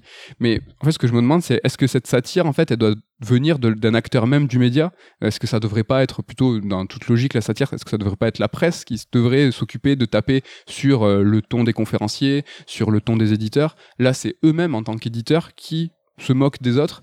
Je trouve ça un peu mal placé parce que quelque part. Euh, ouais, il distribue les bons et les, mauvais points. Ça fait un petit peu euh, d'honneur de leçon. Euh, un autre truc qui m'a dérangé, et là, ce qu'ils ont beaucoup insisté sur cette conférence, c'est qu'ils se moquent sur le fait qu'ils ont beaucoup d'argent. Donc, euh, ils prennent en dérision une réalité. Devolver aujourd'hui a beaucoup de thunes, hein, et en fait, ils en rigolent en disant, ben voilà, ce jeu, bon, on sait que on va le vendre en masse, et donc ils en rigolent, ils, ils ironisent. Donc, je trouve que ça fait plusieurs années qu'ils font ça. Au début, je trouvais ça euh, rigolo parce qu'ils commençaient à connaître le succès, ils montaient et je trouve euh, c'était une certaine forme de transparence que de dire bah oui, on se fait un max de thunes, on réussit, euh, c'est chouette. Je vais pas parler d'Americana, mais tu vois, ils étaient là, on, y arrive, on, c'est un peu conquérant quoi. Alors aujourd'hui, je trouve que c'est un peu lourd, c'est-à-dire que c'est le même message qui est rabâché. Je trouve que c'est un petit peu moins marrant mais surtout c'est que il faut c'est que Devolver, en fait, c'est pas qu'ils sont, ils ont de la thune, c'est qu'ils sont ultra blindés. Ils vont euh, potentiellement, alors les rumeurs euh, estiment qu'ils vont entrer en bourse au courant de cette année. Mm. Les dernières news euh, sont de il y a 15 jours à peu près, et en fait leur capitalisation est estimée à 1 milliard de livres, donc 1,5 million d'euros, un petit peu moins. Milliard d'euros. Oui, bien sûr. Pardon, 1,5 milliard d'euros, donc 1 milliard de livres en capitalisation. C'est énorme. Hein. C'est un petit peu comme Nintendo, hein, qu'on juge aujourd'hui comme le petit artisan de Kyoto. Aujourd'hui, Devolver, c'est pareil. Il faut arrêter de croire que c'est le petit éditeur euh, de petits jeux euh, indés. Euh. Non, ils sont très très sérieux. Ils pèsent dans le game. Et en fait, il faut les prendre comme tels. Et est-ce qu'on apprécierait aujourd'hui qu'Ubisoft ou Activision ironisent sur leur argent? On trouverait ça peut-être un peu cynique. Voilà, c'est juste ça, c'est que Devolver, euh, aujourd'hui, quand ils ironisent sur leur thune, ouais, je sais pas. Ils poussent les blagues très très loin aussi. Par exemple, euh, ils ont annoncé en physique un jeu qui s'appelle Demon Throttle. Donc euh, ils ont dit ça, ils, ont dit ouais, c'est génial, c'est rigolo. Donc ils ironisent même sur le fait que c'est un jeu qui aurait, c'était une ROM retrouvée. Donc ils Là, ils ont dans le collimateur Nintendo. Donc, c'est intéressant, c'est qu'ils mettent tout le monde sur le même un pied d'égalité. Ils vont défoncer Sony, Microsoft, Activision, Ubisoft. Là, Nintendo, les intouchables Nintendo, même Devolver euh, s'amusent à les, euh, à les bousculer. Et donc, on se rappelle de la compile Mario. Mm. All Star, en fait, qui récupérait des ROMs même pirates, et les vendaient euh, au prix fort et uniquement dans leur format physique. Et il faut savoir que là, ils ont annoncé donc ce jeu Demon's Throttle euh, serait une exclusivité physique, indisponible euh, dans absolument toutes les plateformes numériques. On a cru à une blague, c'est-à-dire que tout le monde n'a pas bien compris. À ce jour, ils ont toujours pas démenti, donc c'est pas une blague. Ils ont même dit que c'était un shadow drop, c'est-à-dire qu'au moment de la conférence des voleurs, ils ont dit c'est disponible tout de suite. Je saurais pas vous dire. Là, je sais pas. Je sais. Est-ce que c'est une blague? Est-ce que c'est allé trop loin? En tout cas, je trouve que ça, ça pousse. Euh, enfin, tu vois, c'est toujours plus loin dans l'humour. Euh, et de là, tu vois, faire de la satire et ironiser jusqu'à faire la même chose pour condamner, ça, ça va très très trop loin, je trouve. Euh, qu'est-ce que t'en penses toi de ce, de ce mode, euh, ce, ce jeu physique en uniquement euh, pour défoncer Nintendo euh, J'ai pas trop suivi, j'avoue, la question précisément. Oui. Après sur le question globale, c'est vrai que je pense, je les prends peut-être plus au second degré. Je, je, continue à trouver ça un peu rigolo ce qu'ils font, mais c'est vrai que moi, ce qui me gêne un peu, c'est que on voit que les gens prennent le message souvent en, en disant ah putain Devolver c'est vraiment les mecs les cool et tout et sans comme tu dis voir aussi que ça reste de la com et que ça reste euh, mais c'est quelque chose qu'ils veulent euh, marketer leur état d'esprit depuis le départ et nous quand on a fait le bouquin des Volver c'était aussi l'idée d'aller creuser de voir est-ce qu'ils sont vraiment rock'n'roll? Est-ce que c'est juste de la posture? Est-ce que c'est les deux?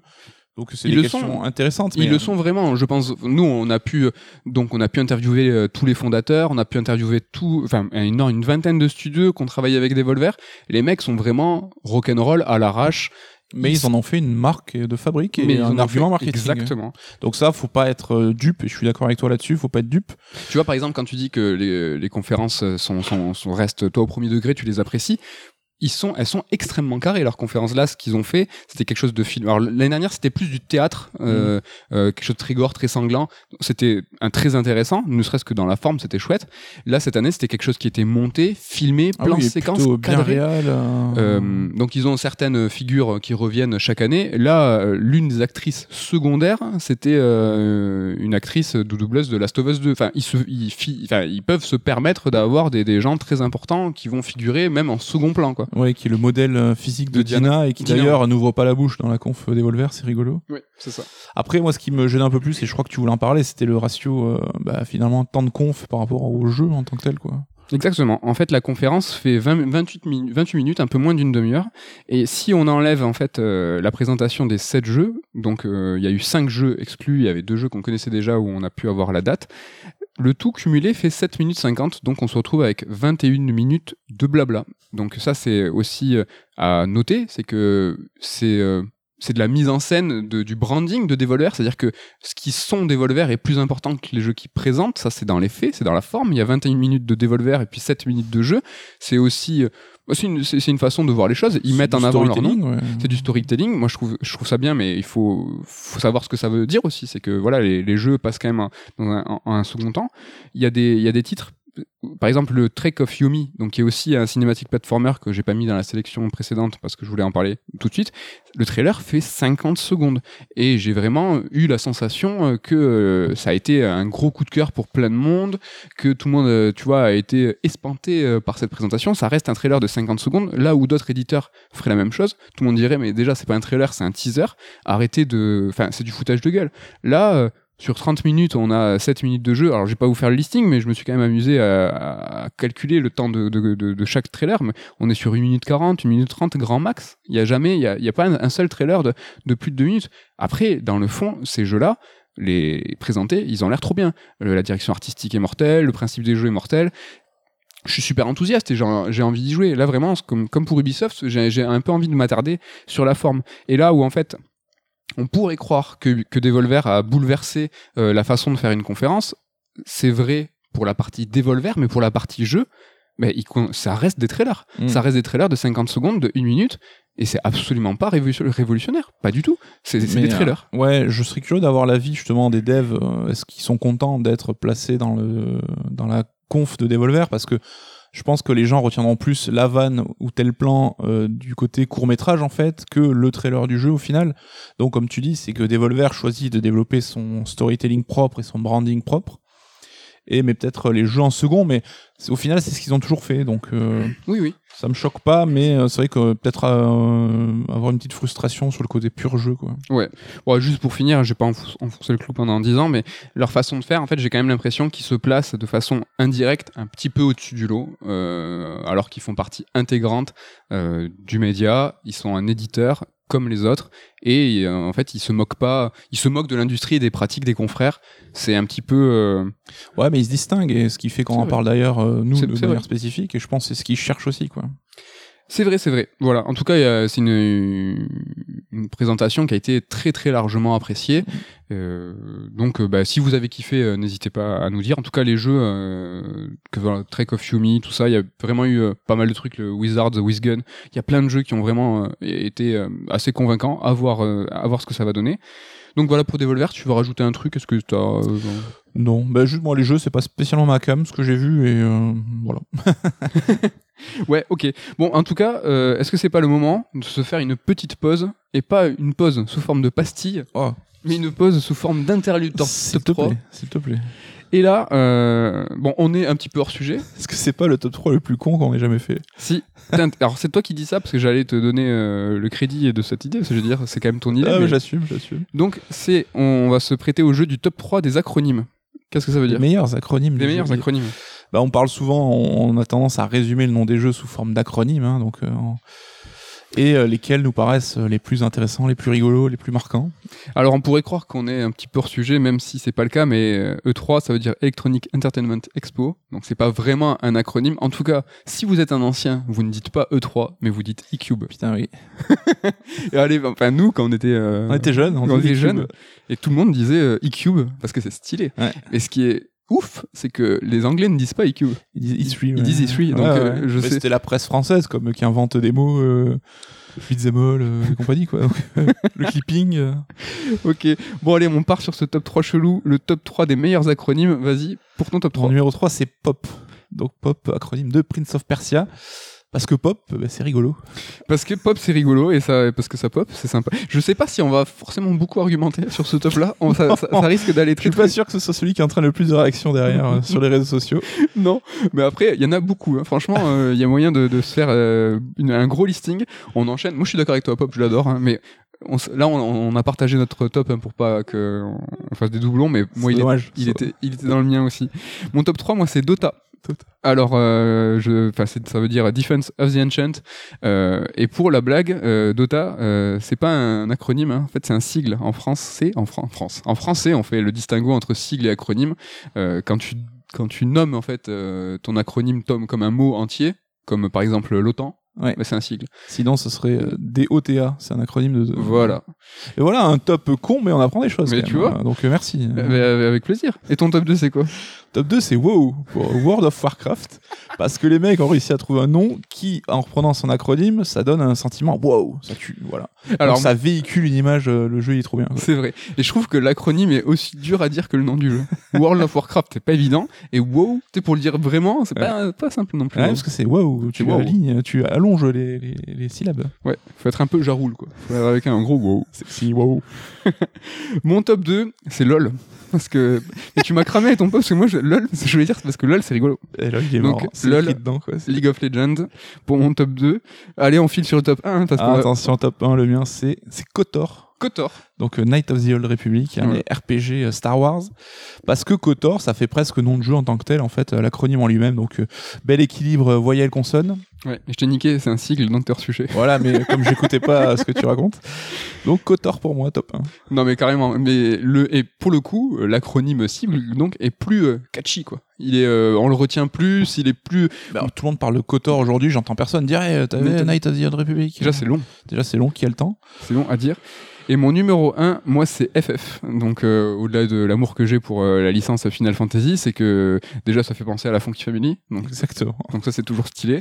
Et euh, FF, c'est peut-être l'acronyme qui est devenu au moins euh, autant usité que le nom du jeu. On dit tous FF, euh, de, même à, l'oral, à l'écrit, on l'écrit tous, on le, on le balance. Mm.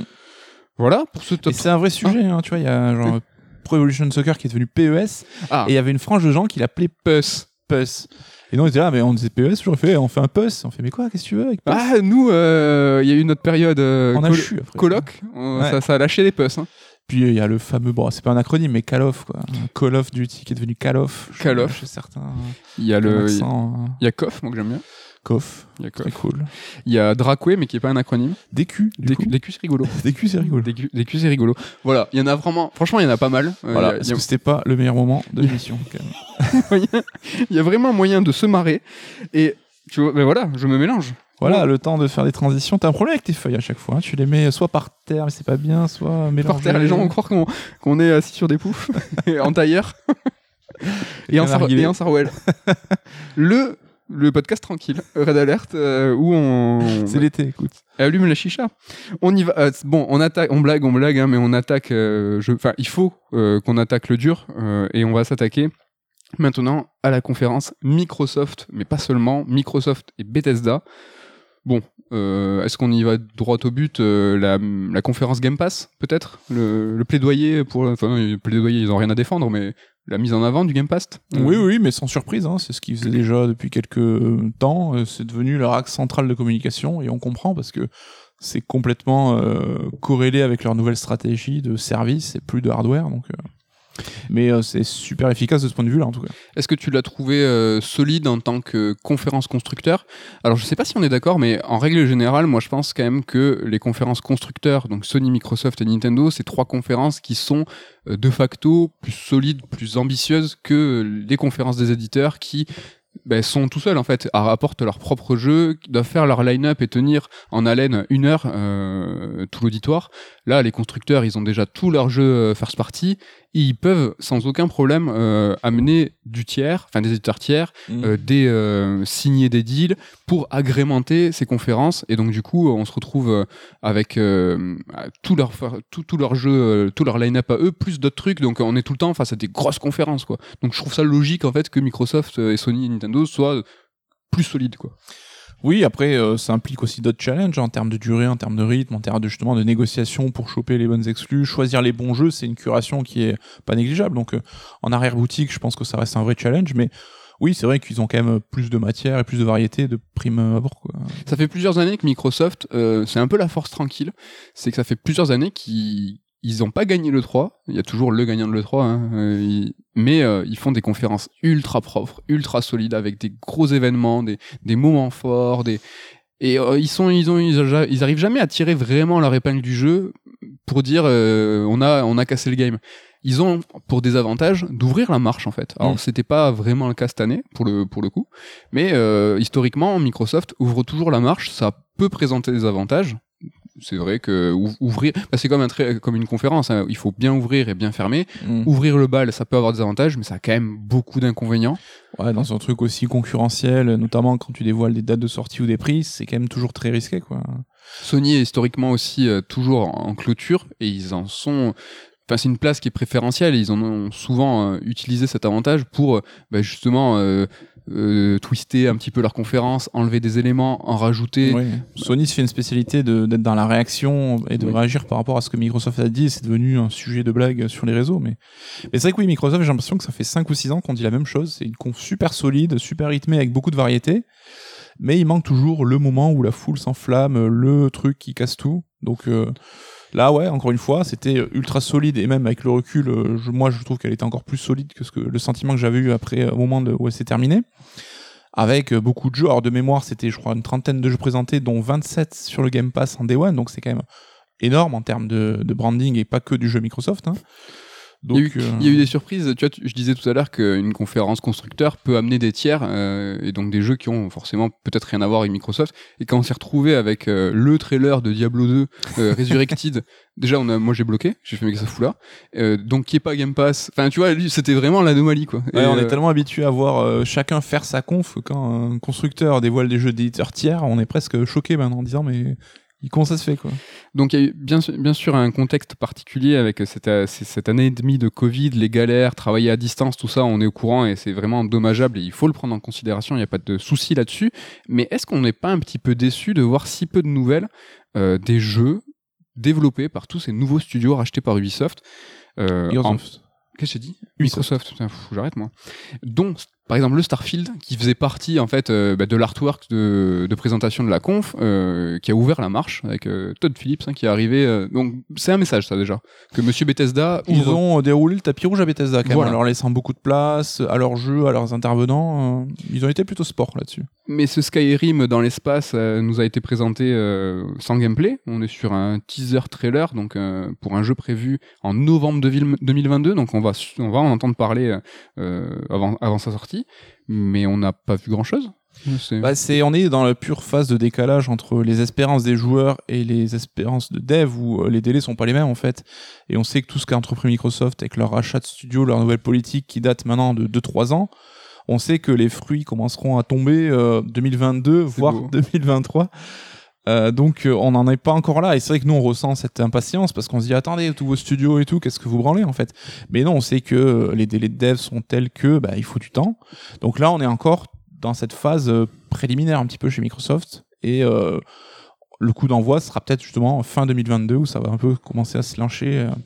Donc oui, on est toujours sur un peu des promesses ou plus des trailers cinématiques, pas encore trop trop de de, de concret quoi. L'absence de Hellblade 2, par exemple, le nouveau Ninja Theory, jeu qui a été euh, le, le- le- la vitrine en fait du lancement de la série X et S.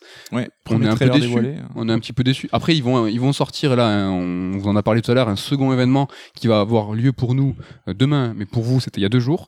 Euh, où euh, bon, on l'a pas vu, hein, mais on, on pense vraiment que ça va être du euh, Dev Diaries, donc euh, des coulisses, des making of, des refs. Oui, euh, pas de gros mégatons quoi. pas de gros mégatons.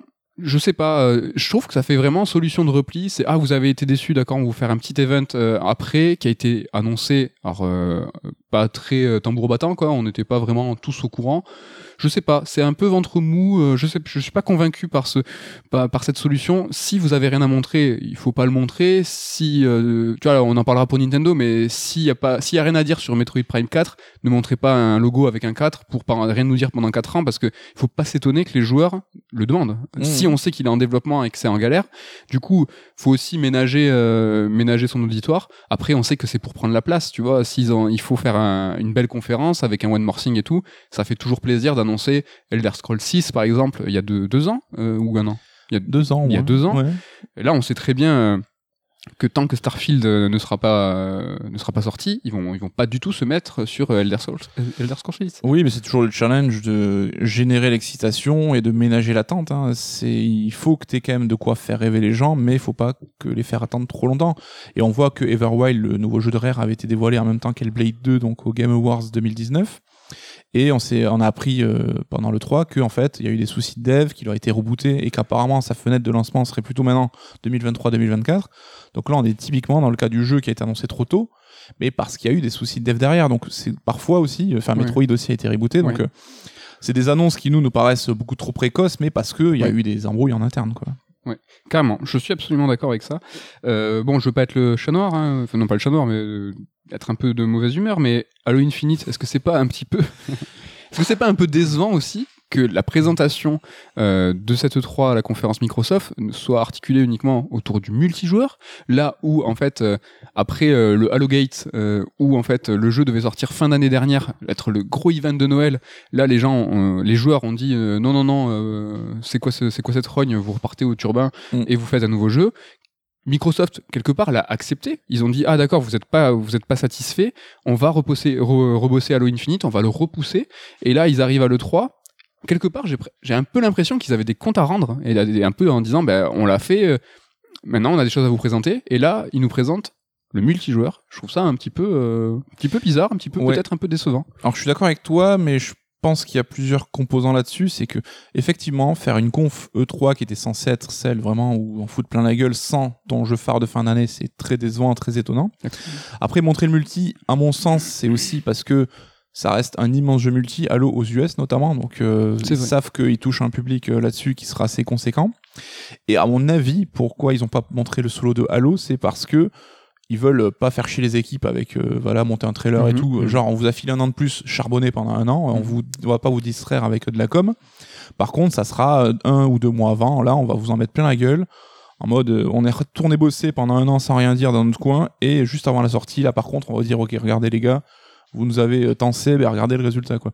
J'espère Je- que, j'espère que t'as raison. J'espère que j'ai raison dans le sens, oui, effectivement, où ça reste euh, Ça me une semble- façon d'expliquer euh, Ça me semble très in- un peu facile peut-être. Non, mais ça me semble très inquiétant. Euh, moi, cette- ce point de vue, je le je trouve cool. Je trouve, euh, si c'est vrai, je le trouve très bienveillant. Que euh, là, pour le coup, on leur dise non, non, euh, faites pas de, même pas de trailer. Je parle même pas de, de démo zone ou machin. C'est même pas un trailer aurait pu suffire. On sait que c'est du taf hein, pour un studio. euh, Souvent, ils arrêtent de bosser sur le jeu pendant 2-3 mois pour Bien créer sûr. le trailer pour le 3. Mais bien sûr que c'est du taf et je suis tout à fait d'accord. Mais ils ont aussi, euh, c'est un, moi pour moi, c'est un rendez-vous manqué parce que c'était euh, là, il fallait confirmer, il fallait confirmer la bonne direction que le jeu a pris, Mm. rassurer aussi et que d'accord, il faut peut-être pas leur faire perdre du temps avec un trailer. Néanmoins, le jeu, il faut aussi le vendre. Et là, c'était le temps de com. Parfait pour dire, que, vous ouais. inquiétez pas, Inf- euh, Halo Infinite ça se passe bien, on l'a reporté pour les bonnes raisons et on va tout casser. Là, je pense qu'ils se sont pris une tape sur la gueule, donc ils sont dans ce mode un peu sous-marin. Ils ont peur peut-être. Et euh, en gros, ouais, je pense qu'ils voudront taper fort en fin d'année en disant, bon, regardez, ça y est, euh, là, on envoie du lourd, quoi. Ouais. Mais ils sont effectivement dans un momentum négatif. Alors, c'est un peu bizarre de dire ça comme ça. Ouais. Donc, genre, à mon avis, ils veulent pas briser ce cycle-là, rester un peu en, En loose. En loose, ouais, Under- en euh, loose day, quoi, Undercover. pour euh, bah, sortir au moment opportun du bois. Quoi. Ouais, bah j'espère que tu as raison et en tout cas en regard à ça et c'est pour ça que je trouve que Halo Infinite est très inquiétant. Il y a Forza Horizon 5 et Stalker 2 qui pour le coup, ces deux jeux ont fait des présentations très solides, très longues, de la cinématique, du gameplay et ces deux jeux, Hor- Horizon 5 et Stalker 2, bah, ils ont des dates. Mm. Tout ça- c'est ça où en fait où je vois la différence avec Halo, c'est que là les deux jeux je- on les sent, je, je suis pas dans les coulisses, hein, mais on sent que ça va bien, ça marche bien. Le jeu, il va être, euh, il va être euh, apporté, au, putain, j'allais dire provide, tu vois. Il va être, euh, il va être publié à la, à la bonne date. Tu vois, c'est, c'est vraiment solide. Alors Stalker 2, évidemment, il a, su, il a euh, subi euh, un, un développement compliqué, mais ça rassure justement. Bah, ça rassure euh, jusqu'à ce que potentiellement il soit euh, reporté, on sait pas. hein, mais On sait pas, mais moi je te donne mon ressenti de forme. Oui, tu oui, vois, c'est que tu, tu vois Halo euh, reporté, euh, et on nous montre du multi, on n'en sait rien. À côté de ça, t'as Forza Horizon 5, donc présenta- première présentation, reveal, cinématique, gameplay, date de sortie. Et là, euh, c'est très bientôt, hein, c'est le 9 novembre, euh, Forza Horizon 5. Et Stalker 2, 28 avril 2022, la presse, très longue, très solide. Tu vois, en forme, ça me rassure. Mhm. Je trouve ça rassurant. Ouais, ouais, je suis d'accord. Mais c'est vrai que Forza, on peut imaginer que Playground est quand même sacrément rodé maintenant avec son cinquième épisode et que bah, ils savent faire quoi. Donc euh, moins- Après, euh, c'est vrai, mais bon, ils ont, un- ils ont une post-prod, euh, enfin, une pré-prod à, à faire sur Fable. Mm. Mm, Ouais, on sait qu'a priori c'est deux équipes différentes, mais après Stalker, comme on disait, c'est que c'est rigolo parce que c'est un jeu qui a été annoncé en 2010, qui a été cancel en 2013, Mm. donc euh, c'est ouais, il était là aussi, ils avaient besoin de convaincre justement. Donc s'ils étaient revenus en mode on sait pas trop quand on sort et tout, euh, ça aurait été un peu malvenu peut-être. Voilà. Est-ce qu'il y a de moments, d'autres moments qui t'ont euh, un petit peu marqué sur cette conférence Microsoft Bethesda? Il y a le nouveau jeu de Arkane Austin. Donc Arkane Austin, enfin nous en tant que Français, on adore le Arkane Lyon, euh, mais euh, Austin, hein, c'est quand même les mecs qui sont derrière Prey. Donc Mhm. c'est un jeu qui est vraiment excellent et qui nous ont proposé avec Redfall un shooter coop à 4 euh, vampirique là. J'ai vu que les gens étaient un peu frileux là-dessus. Enfin, nous, c'est pas notre cam en termes de jeu à la base, donc on s'est pas, on s'est pas enflammé dessus. Mais même les gens qui sont habituellement un peu la cible d'Arkane et tout, j'ai l'impression qu'il y a eu une petite déception quand même là-dessus. Alors que bon, bon, on a encore rien vu, hein, mais euh, après Harvey Smith euh, parle quand même d'un monde ouvert, d'un jeu qui serait aussi bien jouable en solo qu'en coop, donc ça a quand même l'air ambitieux. Et on sait que tu l'as dit, Arkane, hein, ils font quand même du bon taf, donc on peut leur faire confiance là-dessus. Mais j'ai l'impression que, ouais, euh, en tant que One More Thing, il n'y a pas eu le, re- le retentissement qu'ils avaient espéré. hein. Ouais, je suis assez d'accord. Dernier petit mot hein, sur euh, la présentation de Plague Tale Requiem. Bah, donc euh, les jeux du- des Bordelais de, de Asobo, euh, ben, Microsoft hein, donc a trouvé un allié euh, pour euh, pour son Game Pass avec euh, le jeu qui sera dispo euh, Day One, mais Plague Tale, hein, ça sera pas du jeu du tout un jeu exclusif. hein, c'est un jeu ouais surtout support, mais euh, qui a le petit, ouais, comme tu Le dis, le Game truc. Pass First, enfin dispo Day One. Et moi qui m'a impressionné visuellement, ce qu'on a vu, ça a l'air super joli. C'est que next gen a priori, je crois. C'est Je pas crois. cross gen, ouais. Un dernier mot euh, pour confirmer euh, ce par quoi on a commencé cette présentation de Microsoft Bethesda, ce Game Pass, ça y est, c'est convaincant, t'es convaincu, c'est c'est C'est c'est nous on est clients depuis deux ans déjà, donc. euh, Non mais là on a un programme jusqu'à la fin de l'année mensuel, en a du jeu tous les 15 jours, c'est solide, il y en a pour tout le monde, pour tous, c'est Hmm. Bah, ils en viennent à sortir les petits visuels avec les jeux et les dates pour que chacun se fasse son planning et enfin t'as à la fois du triple A qui tâche, t'as du jeu Jap euh, qui est, qui est assez récent, t'as bah, les gros indés genre euh, 12 minutes ou Sable qui seront euh, en Day One aussi, les jeux exclus Psychonauts en août, enfin euh, Flight Simulator, il y a de quoi faire, euh, franchement, euh, enfin franchement solide. solide, solide de ouf. Sol- Meilleur bail, euh, Solide de ouf, meilleur bail, je pense que c'est la conclusion parfaite pour aller sur la dernière pastille. Euh, pastille interlude, et là on va s'intéresser à une sélection de jeux, des jeux qui vont devoir faire leur preuve après une très longue attente, et non, ce n'est pas de Halo Infinite que je parle, des jeux en fait euh, qu'on a entendu parler, on a vu des trailers, on a vu du gameplay, ils sont mortels, ils sont trop cool, on a envie d'y jouer, mais ça fait tellement mille ans qu'on a entendu parler que est-ce que finalement ils sont pas destinés à nous décevoir? Bah, ils se sont tellement un peu mis la pression tout seuls en nous faisant languir que euh, ça a tellement généré d'attentes que ça sera compliqué de pas décevoir, euh, même si ça sera des bons jeux au final peut-être. hein. Et là, nous parlons de, par exemple, Tunic, donc euh, le- développé par Andrew Schuldeis. J'adore ce nom de. Donc démo disponible, si jamais vous êtes chaud. Enfin, Oui, alors on n'a pas encore eu le temps de l'essayer tous les deux, hein, c'était dispo depuis hier à l'heure où on enregistre. Donc Tunic, euh, sorte de petit Zelda-like tout mignon en isométrique où on joue un petit renard avec son épée, euh, sorte de simili Link. Euh, qui a su euh, flatter par son visuel et qui a l'air plutôt ludique euh, et intéressant. sera disponible enfin en fin d'année. Bah, on espère que ça va faire le taf parce que nous, on l'entend vraiment beaucoup. Un autre jeu qui est dans cette veine, il y a Sable, donc de Shadworks, donc édité par Rofuri. Bah, toujours, bah, en fait, c'est la même intro pour chaque jeu. Hein. Présenté depuis mille ans, ça a l'air trop bien. Est-ce qu'il finalement, il va pas nous décevoir? Bah, Sable, il a quand même son esthétique pour lui qui est assez unique. Hein, la Mogus, et-. Ouais, mais euh, moi j'avoue qu'il commence à me faire peur perso avec. euh, ah, je trouve qu'il fait très daté techniquement, les animations ont l'air bien dégueu. euh. Je pense que c'est volontaire. Moi, ça me dérange pas. Ça donne un côté un petit peu rétro. Peut-être qu'ils vont justement faire machine arrière en disant euh, les gens ont pas capté le délire là. On va peut-être commencer à faire une animation euh, fluide. Ouais. Après, la, la DA est sublime. hein, Ouais, mais j'ai peur qu'on soit hypé sur juste ce point de vue-là et que, enfin, il y a quand même, faut qu'il y ait un jeu derrière. Quoi. Ouais, mais il y a quelques promesses là euh, qu'on a appris à 7.3, moi qui me branche vraiment, c'est que par exemple, il y aura pas de confrontation. C'est un jeu euh, 100% Que d'exploration. ex- exploration, Ouais. et ça, euh, moi, c'est j'adore. Bah écoute, on va déjà essayer la démo et puis on se fera une petite, euh, petite idée quoi. Clairement. Et le dernier, le dernier jeu, c'est Solar H, le nouveau titre de Art Machine, le studio qui a réalisé euh, le, le- le chef-d'œuvre euh, Hyper Light Drifter. Bah voilà, je, moi j'ai pas peur. Je pense C'est ton, bah, c'est un de tes chouchous Ah ouais. aussi. hein. Moi j'ai un peu peur parce que ce qu'on voit de gameplay, ça me rappelle un petit peu Even euh, de Ça- Game Bakers. c'est pas sympa ce que tu fais. Even qui m'avait pas trop trop plu, le côté euh, je surfe pour attraper des orbes. euh. Mais bon, euh, voilà, Hyper Light Drifter c'était un gros jeu, donc on peut leur faire confiance, au moins leur accorder le bénéfice du doute, mais en tout cas là aussi, hein, visuellement, c'est eye candy à mort, comme on dit. Est-ce que, avant de clôturer euh, la ronde des conférences avec Nintendo, on ferait pas euh, une petite aparté sur Square Enix? S'il te plaît. Ça me Bah, plairait beaucoup. Quoi, je, t'avoue qu'il est même pas sur le conducteur. Je Disaster Class. Enfin, c'était. euh, Bah, alors, j'allais dire les pauvres, mais en même temps, ils se le sont un peu cherchés dans le sens où. bah, ils étaient à, à cappella, quoi, à poil, euh, sans. On, on imagine euh, Sony les poches pleines d'exclus et eux, c'est quand même leur jeu, mais avec l'interdiction de le montrer.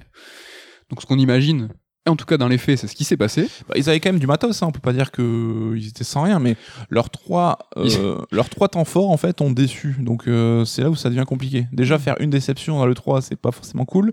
Là, tes trois grosses attentes sont déçues. Après, comme tu dis, ils étaient pas tout nus. Ils avaient des cartouches, mais Mm. ils avaient euh, dans leur euh, arsenal un bazooka qu'ils avaient pas le droit de toucher. Tu vois. Ils Voilà, avaient plusieurs, un tank, un un- bazooka. C'est comme ça- quand tu finis Resident Evil, que tu gardes toutes tes munitions, mais tu butes le boss de fin sans utiliser ton magnum. Bon, c'était quoi ces cartouches alors chez Square Enix? Bah, il y a le Guardians of the Galaxy d'Eidos Montréal, or qui a pas l'air. euh, Si, mais si. c'est un jeu, on, enfin, il, on dirait un jeu qui a 10 ans de retard, quoi. Les jeux comme on avait sur PS3, un peu, bah, pour les coups, les jeux à licence, hein, qui est pas ni très beau, ni qui a l'air euh, super fun à jouer. Donc on est sur du solo contrairement à Marvel's Avenger. Ouais. Alors, moi, je trouve que dans la DA et tout, il y a quelques pistes intéressantes, hein, tout n'est pas à jeter. Mais c'est que ça a l'air chiant, mou, et voilà, quoi. Après, euh, il sort en fin d'année, donc on sera vite fixé, mais. Bah, nous ne prononçons pas, mais ça a pas, ça a pas l'air. Ouais, et puis on n'est pas les seuls, hein, on a tous été un petit peu refroidis de ce qu'on a vu, quoi. Carrément. Euh, après, euh, Babylon's Fall. après, ouais. le jeu qui rend aveugle. hein. Je, à chaque fois, je regarde la télé, je regarde à côté pour me, voir si c'est pas mon, mon regard qui était flou. Pour te resynchroniser. Là, ils ont. Alors, ça sent la DA cache-misère à base un peu à la Eleven Eleven, ce côté encore une fois un peu expressionniste et tout. On parle juste hein, euh, du nouveau jeu de Platinum. hein. Ouais. Et alors, visuellement, est-ce que c'est un cache-misère parce que techniquement ils n'arrivaient pas à faire quelque chose d'intéressant ou est-ce que c'est un choix artistique On sait pas trop. Je sais pas. En tout cas, c'est récent parce que les premières vidéos ne montraient pas ce choix-là. Termes de gameplay, ils commencent à parler d'un jeu service jouable en plusieurs. J'ai pas, con- je sais pas trop. Il n'y a pas l'air d'avoir une patate de ouf. euh, Bah vraiment là, c'était un peu douche froide aussi. Et bon, c'est un petit peu, euh, enfin un platinum. Ça fait quelques temps que c'est un peu douche froide sur douche froide. Hein. On les a tous aimés au départ, mais euh, C'est quoi le dernier jeu de Platinum euh, intéressant? Hors Presta Donc euh, on, est, on sait bien que, que Platinum fait beaucoup de Presta euh, pour d'autres euh, gros éditeurs, pour d'autres gros jeux. On pense à Nier Automata par exemple, pour qui ils ont fourni un système de combat solide mais pas révolutionnaire. Alors peut-être que c'était dans la dans le Cahier des charges. le- dans le cahier des charges que c'était ce qu'on leur a commandé. Mm. Néanmoins, c'était pas exceptionnel. Euh, Attends, euh, calmez- entendez-moi bien, euh, c'était c'était bien, mais c'était pas c'était pas Bayonetta 3. oui. Il n'existait pas. les- Mais euh, c'est quoi le dernier jeu de Platinum Bah, Il y a Astral Chain après qui a pas non plus déchaîné les passions. Astral Chain, hein. c'est chaud. Pourtant, c'était. C'est vrai qu'ils ont attaqué fort avec Bayonetta, qui reste leur chef-d'œuvre et qui arrive, c'était leur troisième jeu de mémoire. Donc on est tous restés sur cette impression-là, mais on se rend compte qu'ils ont déjà un peu du mal à se renouveler. Bon, après, ça peut être le studio spécialisé beat'em all, c'est pas non plus bien, euh, dommageable. Mais c'est qu'aussi techniquement ils commencent un petit peu à galérer. Est-ce qu'ils ont pas été trop ambitieux en acceptant trop de contrats? On sait qu'ils ont Bayo 3 sur le feu depuis des années aussi. Là, ce Babylon's Fall qui a été annoncé et montré il y a au moins déjà 3 ans ou 4 ans. Ouais, ouais. Ils ont fait entre temps beaucoup de beat'em all à licence, hein, Transformers, Avatar. Ouais, Korra, Tortue Ninja qui étaient vraiment tous un peu claqués. Bah ouais, est-ce qu'on n'arrive pas un peu euh, au bout de la formule Platinum quoi? En tout cas, moi j'aimerais voir un nouveau jeu qui porte, tu vois, un peu leur âme. Moi, Wonderful 101, j'ai pas accroché. Néanmoins, dans la rédac, par exemple, Damien a vraiment adoré. Même si j'aime pas, ça sent un jeu. Tu vois, c'est un jeu Platinum qui porte en fait une ambition à eux Mm. et qui est très singulière. Bah ouais, moi je veux voir euh, d'autres jeux comme ça. Quoi. Je vais mettre les pieds dans le plat, mais est-ce que euh, les jeux Platinum, si c'est pas Camilla qui réalise, est-ce que ça reste des bons jeux, enfin ou des grands jeux Je ne sais pas. Bah, je sais pas. Je te laisse avec tes pieds et ton plat. je vous laisse juger. euh, Je vous laisse seul juge. Et on va terminer euh, ce segment Square Enix avec le One More Thing qui avait été aussi éventé Final Fantasy Origin qui Paradise euh, comment il s'appelle Euh, Le- Under- enfin, c'est le pire nom euh, ah putain je suis désolé vas-y euh, Stranger of the Paradise non ouais je crois que c'est ça ouais. Bah écoute, alors là c'est même plus la douche froide, hein, c'est la douche norvégienne. hein. le truc c'est comme tu l'as dit, alors il y a ce, il y avait ce leak où on s'est dit euh, il y aura un sort de Souls-like dans l'univers du premier Final Fantasy. Et là on s'est tous imaginé les artworks d'Amano en 3D qui prennent vie dans un monde, un monde FF quoi, coloré, magique, etc. On se retrouve avec un Souls euh, Wish un peu, un Souls moins moins. Et euh, bon, il y a une démo. Alors déjà la démo qui était injouable pendant deux jours parce que données corrompues. Or ça, ça fait pas très très sérieux. Petite parenthèse, euh, ils ont au moins joué le jeu. C'est-à-dire que là, c'était un reveal. C'est la première fois qu'on entendait parler, qu'on voyait ce jeu FF Origin, donc qui s'appelle Stranger of Paradise. Euh, ils ont l'habitude de nommer leur démo. Est-ce que c'est la, j'ai un- c'est- je crois que c'est Gotos qui parle de ça. Euh, il pense, il dit peut-être c'est la démo qui s'appelle Stranger. Je sais pas. C'est vrai que Je- FF15, ils ont, ils avaient toujours un nom de démo. Je sais Je pas. ne, suis, je ne suis pas cet avis. mais- moi moi non plus, mais je trouvais la réflexion intéressante. Ils ont joué le jeu, c'est-à-dire qu'il y a un reveal, Shadow Drop, la démo, je trouve ça cool. trop cool. C'est mieux si les démos marchent, mais Pas de, cool. pas, pas de- pas de chance, pas de chance, données corrompues. Donc il fallait effacer sa démo, aller dans la bibliothèque, la retélécharger, la retélécharger. Elle a été disponible que euh, un peu moins de 24 heures après, donc euh, le lendemain matin pour nous. On a pu y, on a pu y jouer, on a pu l'essayer. Alors, en toute euh, C'est pas honnêteté, infamant. c'est moins pire. C'est moins, c'est moins pire que ce qu'on imaginait. Manette en main, le feeling est plutôt correct. Il y a Il y a variété d'armes, d'équipements, etc. Donc c'est pas dégueulasse, mais en termes de soula- déjà techniquement c'est vraiment dégueulasse, c'est moche, c'est euh, terne. Et puis ouais, quand tu veux faire un Souls, bah, il y a des choses à respecter. Hein. C'est que bah, déjà des décors qui racontent quelque chose, qui ont une ambition artistique. Ici c'est pas le cas. C'est gris, c'est moche, ça raconte rien. Une ambiance et des musiques qui te plongent dans un monde un peu à part. Bah, là c'est pas le cas parce que les musiques sont un peu hors sujet et pas folichonne quoi. Elle se déclenche au moment des combats euh, comme un jeu vidéo un petit peu. euh, un des DMC lambda, tu like, quoi, ouais. Alors Euh, que, voilà, comme tu dis, euh, les Souls, c'est vraiment des nappes, c'est c'est- c'est- c'est une immersion dans un monde où en fait euh, t'es plongé euh, là-dedans et ça contribue aussi à une direction artistique et chiadée, là où c'est tout coupé à la serpe avec des, des, des, des textures vraiment dégueulasses. C'est comme s'ils avaient voulu copier les Souls en, en prenant, tu vois, bah, stricto sensu ce qu'ils voyaient. Mm. Alors dire sans le comprendre, ça serait super prétentieux, mais plus dire, enfin, ils ont ils ont fait vraiment un, un copier carbone, tu vois, et c'était pas, ça a pas marché. Ouais, ça n'a pas l'air de marcher en tout cas. Et puis surtout, t'es accompagné par deux énergumènes. Alors après, les designs des persos, là aussi, euh, chacun se fera son avis, mais c'est vraiment des- un peu dégueulasse. Mais moi, quand je joue dans un Souls et que j'ai deux mecs derrière qui vont Yeah, come this way, ok Ça me sort carrément du truc, quoi. Ils Donc quelle est des- Jap hein, si ça vous intéresse? Moi j'ai joué en Jap, ça m'a un peu moins choqué. Ouais, mais enfin, avec leur tête euh, dégueulasse, les deux, leur look euh, super, enfin, à la fois anachronique, à la fois exubérant, à la fois. Mais voilà encore euh, une idée euh, qui va à l'en- à l'encontre de, de- de- des Souls, c'est-à-dire que tu es tout seul dans un monde en, décrépitude. Là, euh, on te met, on te met deux compères avec toi, ça te tue dans l'œuf toute ambition ou de d'immersion. Non, va- ça va pas. Ouais, et puis surtout, le point le plus grave à mon sens, c'est qu'on me dit FF Origins, mais il y a rien de Final Fantasy là-dedans. Pas de magie, pas de. Alors. c'est pas un chanteur, c'est. Enfin, Il y a ça deux, n'a trois- rien à voir avec les FF qu'on Il y a connaît. deux trois clins d'œil, mais qui pourraient être un pampa dans le décor, quoi. qui Enfin, pourraient être des Easter eggs d'un jeu. Enfin, tu vois, ça pourrait être un jeu qui s'appelle euh, Stranger of Paradise, mais pas du tout Final Fantasy. Ouais. Mais moi, ça me dérange pas, tu vois, euh, que par exemple, euh, ça soit euh, une histoire qui soit inspirée de Final Fantasy ou from Final Fantasy, comme c'est, en fait, c'est comme un spin-off ou ce genre Mhm. de choses. Mais euh, si tu, si tu, si tu le corrobores, si tu veux coller en fait ça à Final Fantasy, il faut y trouver quand même une certaine légitimité, il faut y trouver un certain lien, un certain, une un certain Oui. corps en fait. Là, ça sent juste le sous-titre ajouté pour faire euh, un potentiel commercial plus important.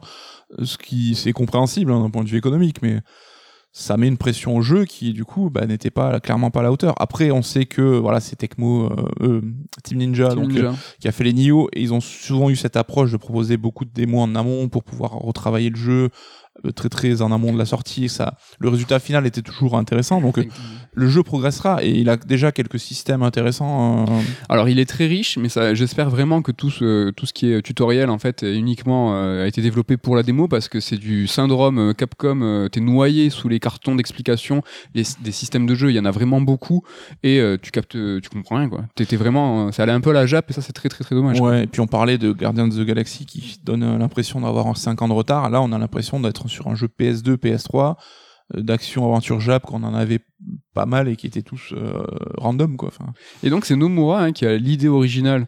Déjà, putain, idée originale, quand tu fais un rip-off aussi vulgaire de Dark Souls, ça fait, ça, fait- ça fait mal. Déjà, il y a des fatalities, il y a des sortes de fatalities qui s'appellent euh, explosion d'âme ou extraction d'âme. Alors, euh, comme par hasard, il y a le mot âme, mais tu vois, dans les Souls où t'es quand même dans une sorte de flow et de fluidité, là, le fait qu'il y ait des finishim, ça te, t'as un changement de, de, caméra, t'as, t'as une coupure dans le flow, bah, petit Mais- côté all, quoi. oui, mais ça casse. Enfin, tu vois, de, de, de, fait, hein. ça casse, ça casse ce rythme-là. C'est, c'est vraiment, euh, c'est vraiment très dommage. Donc, Ouais. l'idée originale et au design. Donc, Nomura, qui qu'on aime ou qu'on n'aime pas, nous a quand même habitués le plus souvent à quelque chose de chiadé, quoi. Oui, enfin, comme tu dis, qu'on aime ou qu'on n'aime pas, ça reste quand même un car designer qui est plutôt euh, Plutôt légendaire, plutôt de génie, quoi. Enfin, euh, là, c'est son travail, le pire travail qu'il ait fait. Et il est même, je crois, créatif producteur, donc c'est qu'il est quand même très impliqué sur ses jeux.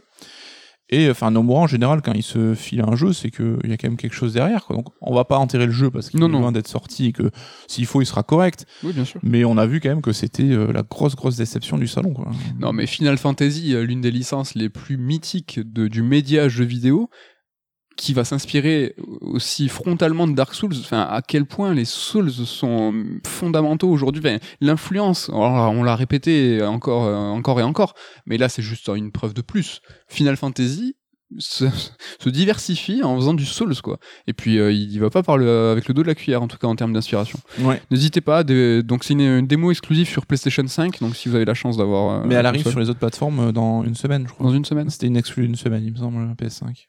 Toujours un petit chèque de Sony. euh. Tu vois, même, même ça, ils l'auront laissé. Ils font, bon, on vous laisse euh, Stranger of Paradise, mais quand même, ça sera. euh, Bah, ils ont fait un petit bundle quand ils ont négocié toutes les exclus. Allez, on attaque Nintendo. Alors, on l'a vu hier soir. On est, on est quasi à chaud là. Ouais, on n'est pas, on n'a pas eu, tu vois, on n'a pas poncé le trailer de Zelda pour analyser dans les moindres détails, hein, mais on va quand même donner un petit avis. euh. Ben alors, qu'est-ce qui, qu'est-ce qui se passe? Qu'est- qu'est-ce qui... Alors, je me permets, euh, il y a des... euh, Il y, y a souvent, tu vois, des, des étiquettes qui collent à la peau euh, de certains constructeurs, de certains éditeurs, et on entend souvent, euh, pas les anti-Nintendo, ou ceux qui, en fait, essayent un petit peu de, de, les, de les contester, de dire que Nintendo tourne en rond. Nintendo, en fait, euh, utilise à tort et à travers euh, tout le temps les mêmes licences, tout le temps euh, les mêmes icônes, va, euh, va transformer Mario en joueur de golf, en joueur de foot, en joueur de tennis, en docteur, euh, etc., etc. Donc c'est euh, c'est une étiquette qu'on lui met. Est-ce qu'elle n'est pas euh, un peu vraie cette fois? Est-ce que vraiment là, quand tu regardes le line-up de ce qui a été présenté, on, vient, on viendra après sur euh, est-ce que c'est chouette, est-ce que c'est pas chouette? L'un des, des trucs sympas, c'est qu'il y a eu un nouveau Metroid, hein, donc le 5 qui sera euh, la suite du jeu en 2,5D qui était Fusion. Donc Metroid, les grandes licences Nintendo, mais Metroid quand même. On a du WarioWare, on a du Mario Party, on a du Zelda, on a de l'Advanceware, donc euh, le jeu d'Intelligent System euh, qui revient euh, de façon remakée. On a du Smash Bros en ouverture, mais on n'a pas grand chose d'autre. Je crois que tout le reste, c'est des, euh, des jeux outières ou des jeux, ça tristement, qui ont été vus dans tout le reste de l'E3. Ça faisait, alors c'est pas que ça faisait chier, mais tu dis, mais ça c'est bon, je l'ai déjà vu, ça je l'ai déjà vu, ça déjà vu. Peut-être un quart de la conf, c'était des jeux qu'on avait déjà vus, que ce soit Mhm. les Mario et Lapin Crétin 2 et tout. J'ai quand même ce- ce- c'est un petit peu ce sentiment que, euh, voilà, tu as ce, ce cliché qu'on donne à Nintendo, c'est Mario, Nintendo tourne en rond. Bah ouais, Nintendo tourne un petit peu en rond, je trouve. Bah, je pense que oui, c'est vrai, mais enfin, tous les éditeurs ont un portfolio de licences et vont les es- vont en faire des épisodes. Enfin, on a quand même Ubisoft qui a fait 10 ou 12 Assassins, Far Cry 6, Rainbow Six. Enfin, c'est un, c'est un procès à leur faire un peu Je injuste parce très que content, que c'est non. Je suis très content que tu parles d'Ubisoft parce que justement, euh, je trouve que c'est très comparable à Ubisoft. Mm. Au-delà du fait que Nintendo et Ubisoft sont, sont intéressants à mettre en regard parce que c'est deux éditeurs qui ont une vraie politique de game design et de gameplay qui sont, euh, tu vois, à placer sur l'ensemble de leurs jeux avec une vraie volonté euh, d'aplanir un petit peu les systèmes sur toutes leurs franchises et tout. Oui, bien sûr qu'Ubisoft tape dans le patrimoine, Ubisoft va, va décliner petit à petit l'ensemble de ses licences, mais Ubisoft se fait défoncer. Ubisoft se fait défoncer. Se fait, Oui, Ubisoft, mais il- ouais, comme tu dis, après j'ai l'impression que c'est un reproche qui revient souvent chez Nintendo et qu'on peut qu'être d'accord. Ouais, mais tu vois, par exemple, je trouve que Microsoft et Sony sont un petit peu plus, peut-être un peu plus dynamiques sur ce qui est des nouvelles franchises, des nouvelles IP, essayent de proposer des nouvelles choses. Bah oui, après euh, aussi euh, tirent sur leur, leur propre licence, leur propre univers avec des God of War, Mais 1, c'est 2, toujours 3, en pro- 4, Uncharted 1, 2, 3, 4. Bien sûr, euh, mais c'est en proportion. Là, là, Oui, mais- sur ces- là, moi, je juge encore une fois. Là, je juge la, la- la- le Nintendo Direct 2-3 d'hier, où euh, il y avait quand même, euh, il y avait plusieurs rendez-vous. Moi, pour moi, Nintendo hier, il devait confirmer la fin d'année. On pourra en parler. Il y, a, il y a plusieurs jeux qui vont arriver. Il n'y a pas de mégaton. On est sur une année, une année vraiment très molle. Moi, je l'explique parce que Nintendo, il marche sur l'eau. Ils vendent des Switch euh, en ne faisant rien. Euh, après l'ex- l'explosion d'Animal Crossing et le coup de bol inespéré de tomber sur euh, le jeu de pandémie, tu vois. Enfin, personne n'aurait pu au monde le prévoir ça. Là, ça vend des Switch, ça vend des jeux sans rien faire. Ben voilà, ils ont la formule magique. Moi, je pense vraiment qu'ils disent non, mais là, on touche à rien, les gars. Ne touchez à rien. Ça, tout, tout fonctionne. Il n'y a pas de méga, il y a pas de mégaton en fin d'année. Il est où le jeu de Noël? Non, mais c'est vrai. Et euh, enfin, il y a deux choses, je trouve. C'est que Nintendo, on parlait que le 3 n'est plus le centre névralgique et que tu communiques toute l'année. Nintendo, c'est les pionniers là-dessus. C'est devenu les spécialistes. C'est-à-dire que d'ici la fin de l'année, il y aura peut-être deux ou trois nouveaux temps de communication avec certainement des jeux qui seront annoncés qui sortiront un ou deux mois après. Donc je pense que leur année est loin d'être figée encore euh, là-dessus. Oui et non. Le dernier Nintendo Direct euh, était euh, est assez récent. On l'avait attendu un an et demi celui-là. Oui, mais t'avais quand même eu des Nintendo Minis, des machins. Des trucs indés. Mais après, clairement, oui, c'est vrai qu'on attendait un Nintendo qui relance un peu la machine après une année 2020 très très molle, et on n'est pas encore dans un... Enfin, ils ont pas fait le job là-dessus, quoi. Donc, euh, clairement, c'est une... C'est pas une conf qui est infamante parce qu'il y a eu quand même de la variété des jeux, mais clairement, moi, je ressors déçu. Et euh, même, on parlera de Zelda, mais ça reste très très limité ce qu'on a vu. Donc, euh, oui, oui, on peut être que déçu de ce qu'on a. Est-ce que l'autre rendez-vous qui devait être euh, pris par Nintendo, c'était la confirmation euh, de l'anniversaire de Zelda après avoir fêté celui de Mario? Mm. On sait qu'il y avait donc le portage de Skyward Sword. Donc là, ils ont confirmé Skyward Sword encore avec une nouvelle vidéo. On a compris, il sort en juillet. On va pas leur en vouloir. Il faut que c'est de la com, il faut en parler. Et ils ont annoncé le Game Watch. Mm. C'est pas comme si on était surpris. Mais pour Zelda, est-ce qu'on attendait pas un peu mieux pour euh, l'année Zelda? Ouais, mais qu'est-ce que tu voulais faire un nouveau gros jeu? Ils l'ont, il est en développement, il arrive donc. euh, Eh ben on y arrive. Ben, après le Game Watch Zelda, il y a Breath of the Wild avec ce trailer qui est bon avec une date sur 2022. Et est-ce que ce trailer, il est, euh, tu l'as trouvé convaincant? Alors là, au bout de deux ans, nous sortir un trailer d'une minute trente qui en révèle quasiment rien, je trouve que c'est euh, pas cool. Alors, on peut euh, voir leur point de vue en mode on continue à teaser pour euh, créer l'excitation et tout, mais là, je pense clairement ils auraient pu nous filer un peu plus à bouffer. On reste pas beaucoup plus avancé. Après, il y a des pistes intéressantes à analyser avec euh, le gant de Link qui donne accès à des pouvoirs apparemment où on peut faire remonter le temps des objets, on peut utiliser un lance-flamme. Il y a ce côté avec l'univers des îles flottantes, bon, qui m'inquiète un peu parce que ça me rappelle Skyward Sword. Et ce Link un peu primitif, avec les cheveux longs, habillé en, en homme de Cro-Magnon, un petit peu, qui intrigue. Mais clairement, c'était trop peu. C'est quoi, une minute 40, tu disais le trailer, dont un plan fixe de 20 secondes à la fin. Enfin, après deux ans d'attente, et alors qu'on a toujours pas de titre et de date de sortie, clairement, ils ont été rachou là-dessus, ça c'est clair. Ouais, c'est un petit peu, euh, c'est un petit peu décevant. Après, euh, est-ce que le jeu va pas être encore euh, de reporté? Est-ce qu'il est conditionné à la sortie de cette fameuse console? Euh, bah, Pour le coup, tu vois, précédente émission, on avait dit ça sera pas annoncé. Ben, ça n'a pas été annoncé au moins. Ouais. C'est ça. Est-ce que ce jeu Breath of the Wild 2 est conditionné à la sortie de cette console ou pas?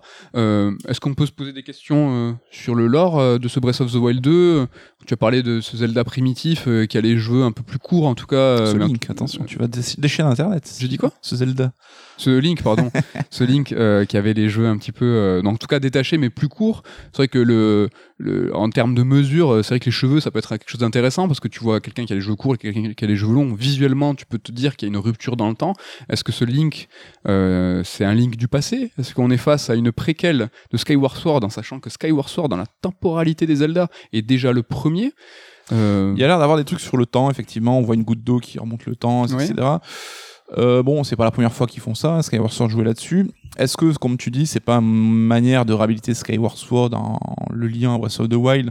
On sait que c'est le même réalisateur Oui. aussi, donc euh, ça, ça pose plus de questions que ça ne répond à des questions. donc, euh, Après, tu vois, sur le listing des jeux, quand je disais que Nintendo tourne en rond, je parlais, tu vois, de façon euh, très prosaïque des licences qui reviennent, qui reviennent, qui reviennent. Mais en tant que joueur, moi, je ne suis pas spécialement mécontent, tu vois. Metroid 5, euh, moi, je suis comme un ouf. Euh, WarioWare, c'est pas ma cam, mais euh, c'est du jeu, je pense, qui va convaincre pas mal de monde. Mario Party, ce n'est pas ma cam aussi, mais il y a vraiment là une recherche de grand public, jeu festif, jeu de plateau, euh, donc très cool. Un nouveau personnage pour Smash Bros. Au-delà du fait que la vanne au début était excellente. Ouais. Euh, bon, Smash Bros. c'est- Enfin, après moi je, je suis pas Smash Bros. Mais bon, toujours ce petit nouveau perso et tout machin. Bon, ils en ont pas fait des caisses. Pour le coup, ils en, nous ont pas fait le, le 3 d'il y a deux ans où Mm. ils ont fait 20 minutes dessus, bien que on a eu peur à un moment. Ouais, quand on a vu Sakurai arriver avec ses manettes sur le bureau, là, on fait oh putain. Mais après, il a fait la vanne que là, c'était pas enregistré encore le- le coup du setup. Advance Wars, quand même, euh, licence. euh, là, vraiment, tu vois, les gamers. euh, les gamers. Les, jou- les gamers. Enfin, en tout cas, les, les, les, les joueurs, les fans hein, d'époque euh, GBA, bah, ils ont dans le cœur euh, cette licence. Et donc là, c'est un remake des deux premiers. Donc, Ouais. trop bien. Moi, j'ai un petit regret quand même avec Advance Wars et Metroid où on se retrouve avec des versions 2D, donc en 3D, mais que je trouve pas super jolies, quoi. Je préférais de la belle 2D de ouf qui arrache plutôt que cette 3D. hum, Enfin, Metroid, j'ai trouvé super terne. Euh, les modèles 3D d'Advance Wars, bon, c'est pas un jeu super ambitieux, mais j'ai pas trouvé ça folichon, folichon. J'aurais préféré de la vraie belle 2D, enfin, euh, avec les machines d'aujourd'hui, tu peux faire quelque chose qui, qui arrache, quoi, plutôt que cette 3D un peu impersonnelle. euh. Ouais. Bon, moi, je suis quand même ultra. euh, je suis trop fan de Metroid, donc je suis quand même ultra. Ouais, non, c'est cool, motivé. c'est cool. Bon, le, il fallait bien un portage Wii U.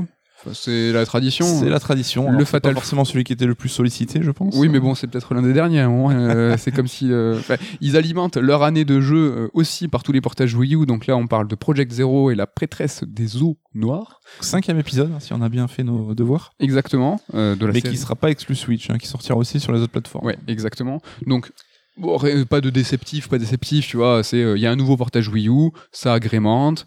Il y a du euh, Super Monkey Ball pour l'anniversaire. C'est pas spécialement ma cam, mais ça peut faire plaisir. Mais on est quand même sur un aussi, bah, tu vois, un oscillogramme un petit peu plat, tu vois. C'est pas. Oui, voilà, ça manquait de, de temps fort. Après, c'est toujours le regret. Le trop, on attend des surprises, alors qu'on peut pas en avoir que des surprises. Donc, c'était euh, correct, mais euh, manquait clairement des grosses cartouches. On parlait d'un Donkey Kong, on n'a pas eu. C'est ce que j'allais te demander. C'est malvenu de juger euh, ce qui n'est pas là et ce qui n'existe pas. Mais est-ce que c'est légitime de se demander euh, où est Bayo 3, où est Metroid Prime? Il manquait un ou deux temps forts en plus, hein, c'est- certain. Et c'est vrai que. Alors là, toi, t'étais déjà convaincu depuis des années, mais là, j'ai vraiment ressenti le côté, ah, la Switch, maintenant, c'est le hardware, il est complètement claqué et dépassé, quoi. Les, tous les jeux, à part le Zelda, étaient dégueulasses techniquement et c'était moche, quoi. Mais le Breath of the Wild 2 qui n'a toujours pas son nom et euh, la raison c'est parce qu'ils estiment que ça va nous donner trop d'indices. Soi-disant. Alors euh, ça serait Before Skyward Sword, il y a ça après tu penses? Et euh, est-ce que euh, merde, j'étais en train de dire quoi?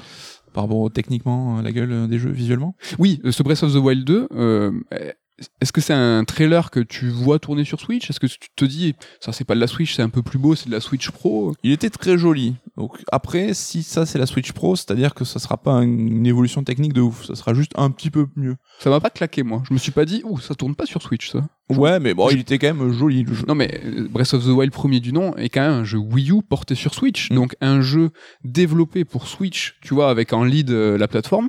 Ça m'étonne pas que ça soit ça. Je, je vois, j'y vois pas moi un- une, une itération, euh, un jeu sur euh, qui soit euh, qui, pourrait tourner sur une nouvelle version de la Switch. Oui. D'ailleurs, il y a même des rumeurs, enfin que c'est John Schreier qui a laissé entendre que le, le trailer de Mario Lapin Crétin 2 tournerait sur Switch Pro. Même- Si c'est ça le rendu Switch Pro, j'avoue, je serais très déçu. Même mais même constat. Moi Oui, je vois pas du tout. Attends, c'était celui-là ou Avatar? Non, non, c'était euh, Lapin Crétin. Ouais. Lapin Crétin. Parce que j'allais dire Avatar peut-être. Avatar, c'est next gen. hein, donc, Ouais, bah, euh, ouais, pour le coup, je me suis dit, ah, si, Ava- si ça, si ça, ça tourne sur la Switch 2, Après, on est, faut pas se leurrer, hein, on l'a parté Switch Pro deux secondes, mais si c'est une console qui tient dans la main comme le premier modèle, ça sera pas du niveau d'une PS5 ou même d'une PS4. Hein, on peut pas se, faut pas se leurrer, comme on Pas se leurrer, tu te leurres toi? Et je mets une pièce sur un nouveau nom de Switch, c'est double Switch. Parce que ils ont fait, tu sais, le clac Switch, ils l'ont fait tac tac deux fois, et là je me suis dit putain, s'il faut, c'est un indice. Ah là là, c'était une épiphanie, un moment d'épiphanie. Euh... La double Switch. Tu m'as scotché. Euh, bon, Donkey Kong, on va pas juger parce que au-delà du fait qu'il soit absent, c'est que c'était des rumeurs. Mm. Euh, Comme le fameux Star Fox Zero il y a deux ou trois 3 ans, hein, qui n'a jamais vu le, le jour. hein. Mais que fait Retro Studio? Donc euh, il faut savoir qu'ils ont sorti 5 jeux en 15 ans ou en 20 ans. Enfin, ils- C'est loin d'être le studio le plus prolifique. Mais ce qui est intéressant, d'accord, c'est de- de- d'essayer de, voir en fait euh, euh, leur travail avec Nintendo qui n'est pas forcément euh, si aisé que ça en fait. hein. Ouais, ben Nintendo, on sait que c'est pas les mecs les plus simples avec qui bosser. Donc quand c'est en plus un studio Gaijin euh, qui appartient au groupe, C'est des Texans. Ça hein. doit pas être évident. Et on se rappelle que Rare, bah, avec malgré le bon taf qu'ils ont fait, enfin l'excellent taf, hein, ils sortaient trois gros jeux par an, des, jeux équivalents à Nintendo. Bah déjà, euh, Nintendo faisait que dire que leur jeu était pas si bien que ça, ce qui est quand même pas super cool. Hein. On, se rappelle de Miyamoto qui dit que Donkey Kong Country c'est pas la folie. Et surtout, ils ont ils les ont revendus à Microsoft salement contre euh, presque une bouchée de pain. Enfin, voilà, donc pas cool. Et là, on sait que Retro Studio, ben ils font des gros jeux, on leur retire Metroid Prime pour au final leur refiler quand on voit qu'ils arrivent pas à le faire de leur côté, ce qui, voilà, c'est déjà une indication que c'est, ils ont peut-être quand même un savoir-faire. Oui, On l'a fait charbonner sur des circuits de Mario Kart 7, enfin, faire du taf un peu de, de Presta. de Presta, ouais, pas très gratifiant, j'imagine.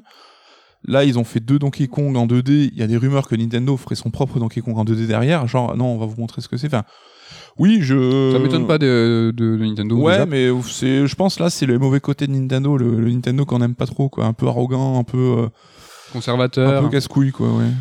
Voilà pour Nintendo. euh, c'est pas la cata. C'était pas génial. Euh, Non, Nintendo n'a pas sauvé le 3. hein. Ah exactement, c'est une, une belle conclusion.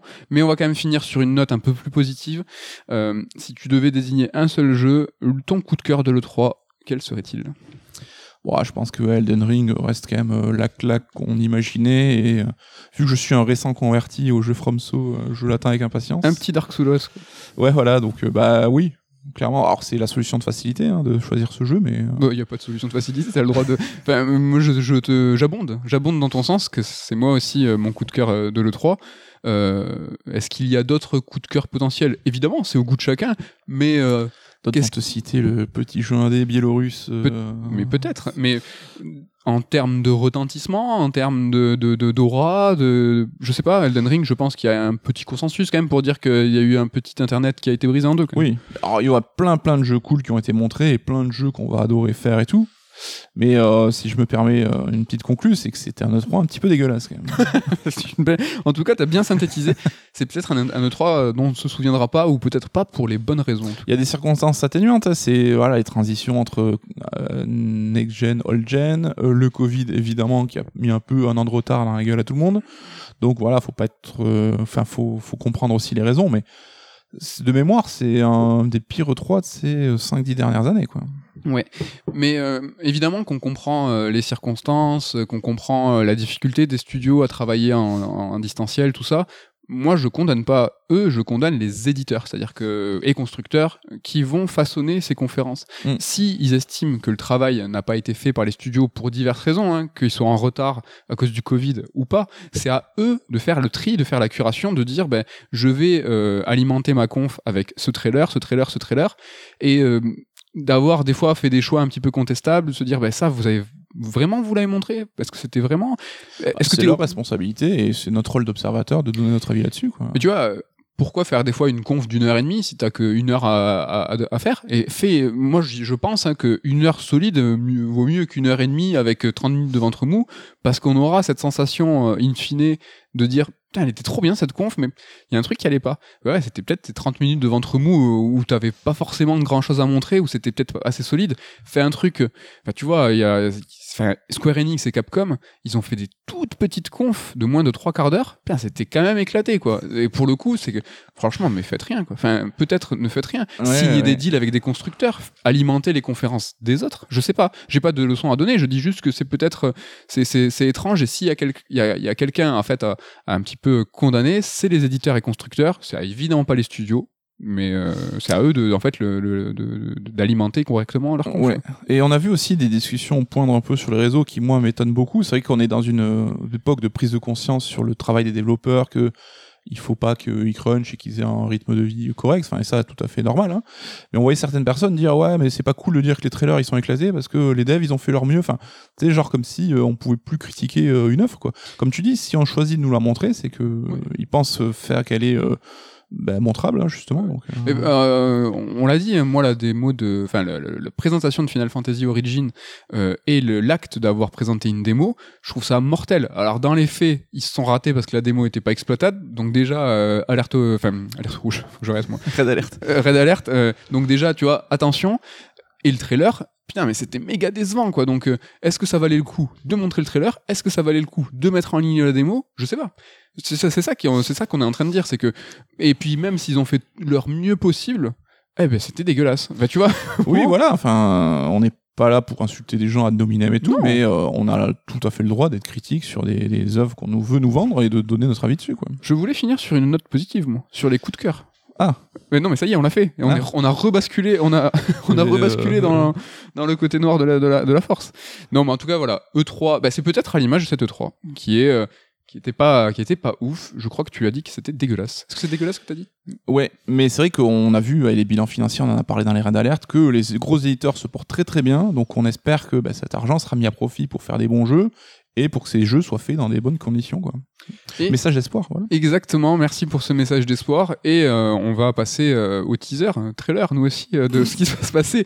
Est-ce qu'on ferait mieux de fermer sa gueule Tu vois? Est-ce que pe- peut-être, euh, plutôt que de promettre des choses euh, et être déçu derrière, Là, on prend un peu de risque. on prend, ouais, là on prend un peu de risque. Donc la semaine prochaine, à la fin de chaque émission, on essaye de vous dire ce qui va être traité dans l'émission suivante. La semaine prochaine, nous allons traiter de De Ratchet Clank Rift Apart Ouais. et du DLC intermission de Final Fantasy VII Intergrade. Pouah, tu nous as fait ça sans trembler, sans, Sans trembler. sans sourciller et sans aucune faute. Ouais. Voilà pour le, tra- pour, euh, le sommaire de l'épisode de la semaine prochaine. On en profite pour vous remercier euh, de, de votre euh, fidélité, de- d'écouter toujours plus, ça nous fait grave plaisir. On en profite pour faire la bise à Ken, à Ludo et à Damien. Et on vous dit de passer une bonne semaine et à la semaine prochaine. Salut